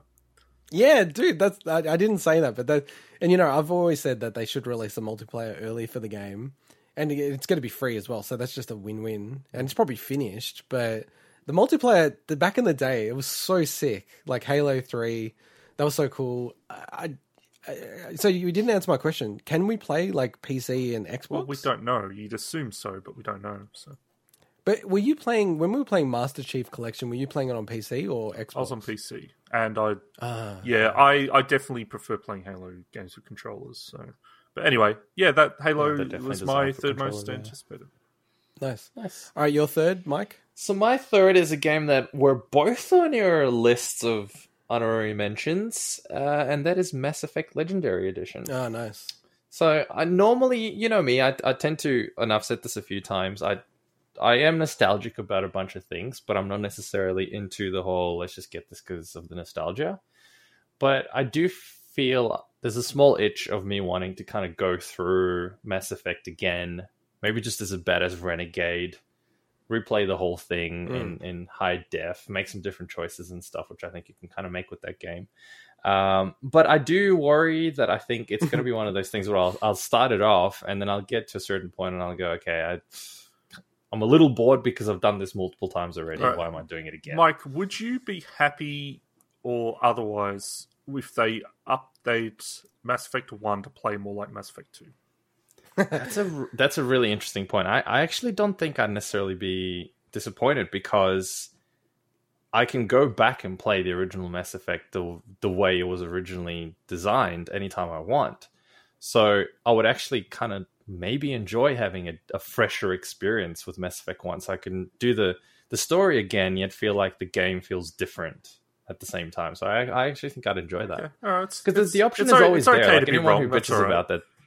Well, no, the, op- the option is always there for you to to go back and play it the way it was originally designed. No, no one's stopping you from doing that. And there's, you know, if Yeah. you've got a, a, any any sort of PC nowadays, you'd be able. To, I know, I, no I know. I'm an outlier on that So- one, so I, know- I recognize. Yeah, that. you you have a very controversial opinion. You're trying to Yes. introduce your controversial. Uh, uh, what is- what is that uh, forum called? True achievements True, true. comments onto our podcast. Destroy our podcast. T- t- tell you what, though, I actually liked. Uh, obviously, you know, two and three were, were quite refined, Hmm. but I actually liked number one the fact that it had more build abilities and more. Va- it, it felt like it had more varied things you can kind of do as opposed to number two in terms of weapons and stuff. Because it was more of a very sort of It was more of an Very RPG. That's typical what. RPG. Yeah. way of more of a typical RPG. At I've least got to, the way I've got to wait until Legendary Edition comes out because I'm fearful that it's just not a good port, or not a port like a mm. remake or remaster, whatever you want to call it. But yeah, I'll hmm. wait till that comes out because it is on my Dirty Dozen, uh, Mass Effect. is. So You might as it well does wait make for sense that, to get it. Yeah, out, exactly. I'll wait Yeah. for that. If it's not great, I'll just boot up my 360 version of Mass Effect. Which Well, is there's a place, isn't there? The trilogy on PlayStation as well as a. Uh, yeah, it's going to release on PlayStation Cool. and Xbox and PC. No, there was so, already a trilogy. I thought that came out on, for PlayStation Four or something. Wasn't there? Uh, I don't think Think it- so, but no. maybe, It maybe. was a pack. They had a Yeah, pack I think there was a trilogy. Okay, Hmm. but that doesn't really make much sense, given that it wouldn't be much better than the 360 Nah, version compared to this. the- yeah. I think we're up to myself, my third one. So my third is, and this is a weird one, is uh, Ratchet and Clank. So if I look at the brief of going, what's my most anticipated games? I'm really interesting, really interested, sorry, to see how this game goes because for me, this game feels like the first next gen game. It should be coming out in the next three months or so, I believe. Um, and yeah, I'm just really interested to see how this game lands because it looks really, really cool the way they're using the tech of the SSD. It looks very much like, okay, let's make a pure PS5 game, fully take advantage of the PS5. Uh, very good series already. And yeah, it just it looks insane to me. It looks along with probably Demon's Souls to be like a next gen looking graphics game as well. So I won't get the game anytime soon, but I'm actually looking forward to it coming out and just seeing the reception.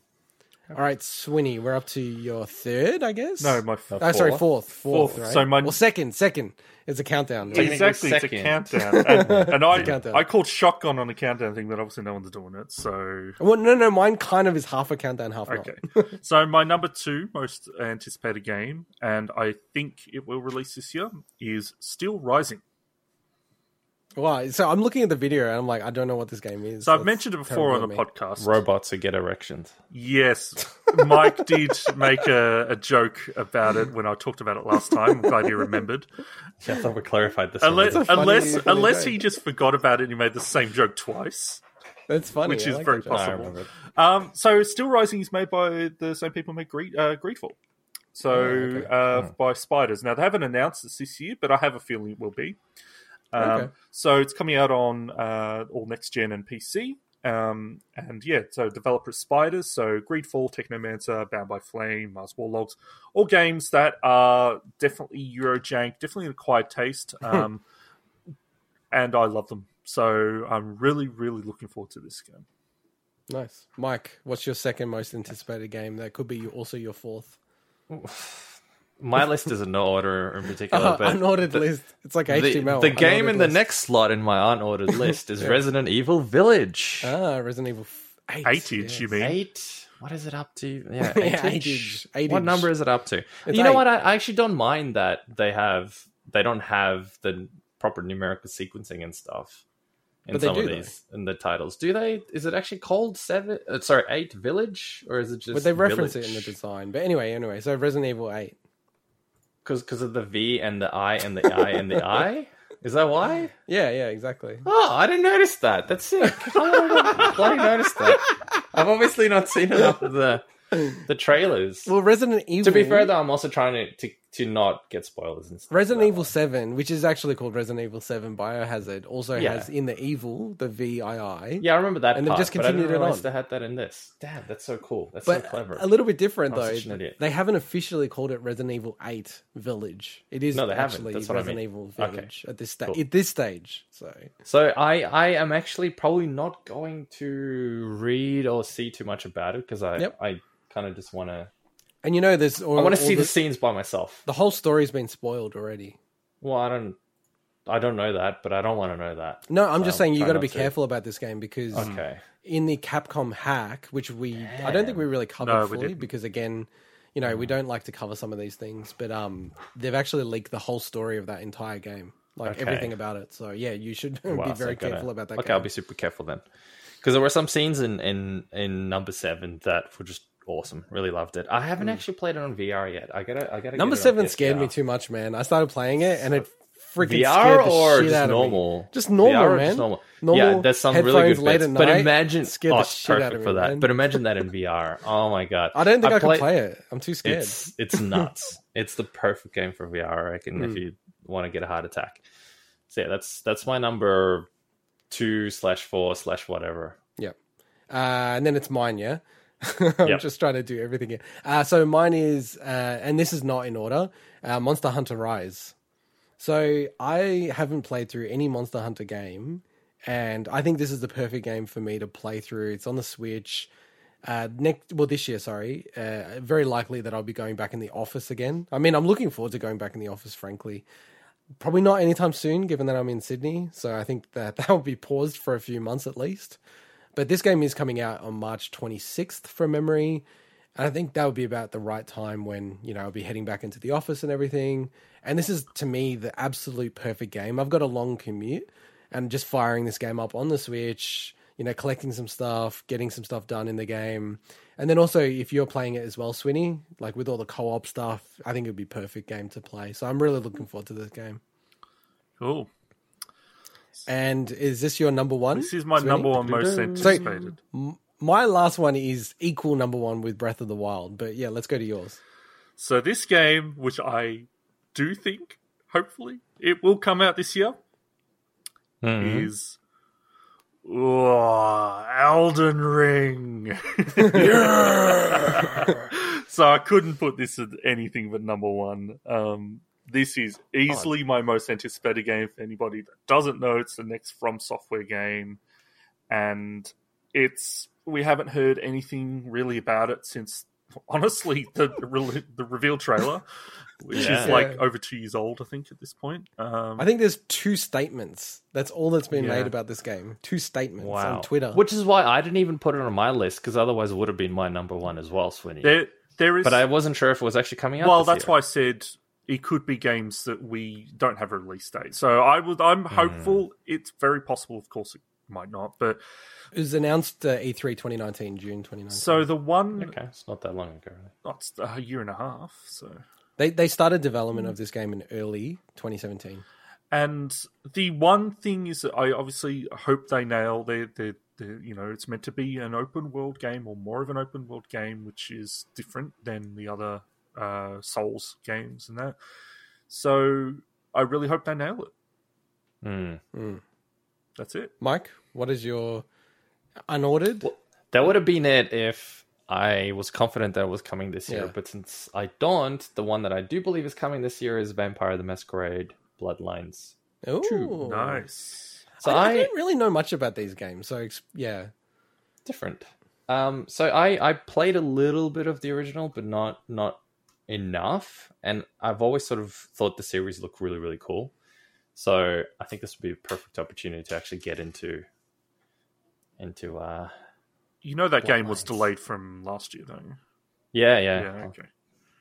Which I think is always a good thing, rather than Yeah. what other Well, games have done. yeah, but I think didn't like a the certain game I keep talking didn't the about. project lead quit? I think there was something. There was something there. There was a story that we covered in the show. So hopefully that game's in a good place because I'm looking forward to that as Hmm. well. It looked like the the trailer that I think is probably playing right now. If you're on YouTube and It you're is, watching this, is, yeah. uh, is is is gameplay footage, and it's an interesting one because I've been playing Cyberpunk, and to me at least, that's set the bar up bar right there in terms of character design and Bugs. graphics and bugs, of course. Yeah.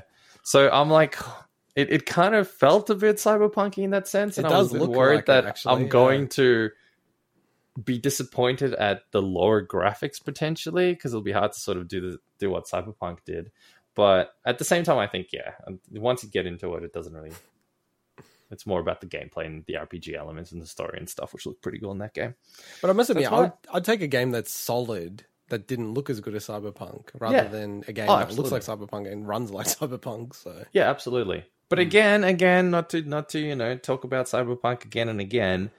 I've been playing it more, not not as much, unfortunately, because of time constraints and stuff. But I've continued playing it, and I still I'm digging the hell out of it. And I also spend quite a bit of time just I sent you guys some of the the photos I've been taking in photo mode. Just I'll stop in the middle of a conversation and go, "Oh, that's a really cool photo opportunity." Pause and then just take photos, and that's dragged on my my hours way more than they should be. Nice, nice. All right, So what's my, your uh, my equal number one? Yeah. Equal number one. So these are these ones are ordered. So Breath of the Wild is equal to this. Is Wonder Boy Asha in Monster World? Oh, yeah, right. no, no. I was going to say Cyberpunk. That it got out of, I was going to build up this whole thing about early access game. It's going to come out next year. I was almost Anyway, going to no. put Cyberpunk because, like, next I gen, actually- next gen Cyberpunk. It's kind of valid though I, to say. I have it's kind that. of valid. Yeah, I have that on my list. My number one on my actual list on my screen is a bug-free Cyberpunk 2077, Which will come out ne- well this year now. Which it will come out. Uh no, no. So my equal number one, and I do think this game is going to come out, is Elden Ring. Oh, So yeah, Oh, I, I, you know, interesting. so far as like, I actually think I'll pick up a PS5 if it's only available for on? PS5. Wow. If it comes out now, if it comes out on PC at the same time, which it's They- by the way, it's not they've only already conf- available on PS5. You're talking about available on next gen consoles. oh yeah, it's actually available on PS4. No, because it was shown off at a Microsoft thing. I'm talking like it's not Yeah. a PS5 On- exclusive unless they change that. Oh, okay. Okay, cool. Yeah, look, if it's on PC, I'll get it on PC. But, uh, you know, having played the very little amount of Dark Souls and Demon Souls, you know, I, I do like those. Well, you know, I don't love those games. I haven't played them enough, but I know I will love them. I'd love to get on a game that's coming out like this, like from From Software, uh, when it comes out. So I'm really Yeah. actually keen. No to, to walkthroughs, this no game. guides, yeah, no yeah, wikis. Yeah, exactly. Because that's exactly. I, I I think Swinny, you're the same as me. The very first time I play those games, I go into them completely blind intentionally. I don't want wikis. I don't. I don't care about any of that crap. I just want to actually enjoy the game as it is. And then if you hunt for achievements and stuff, you can read the wikis. But it changes the game quite a lot when you start wicking things.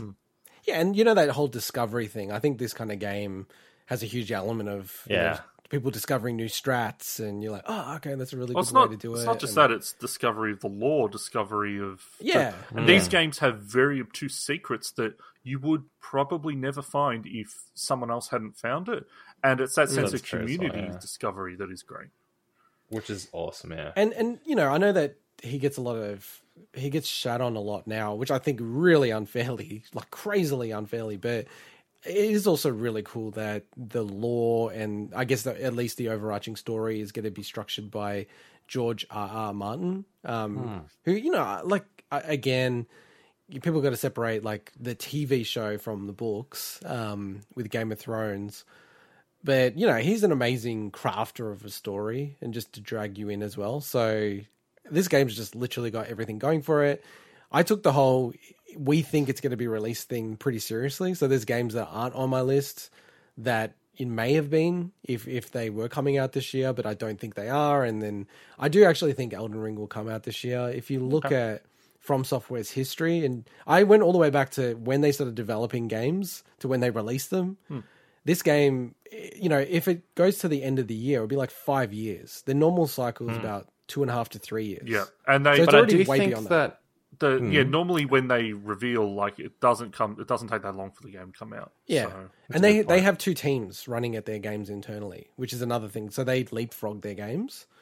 So this team, yeah, it's been working on this game for four years. So 17, 18, 19, 20, yeah, four years already. Because they hmm. said that they started working on it in early 2017. So I think it'd be pretty shocking if this game didn't come out this year. And also, it's coming out on PS4, unless they change that. Having a PS4 come out game come out next year, ugh, you know, it's just probably not so wise. I have a feeling this will just be a next gen. This will turn out to be next gen.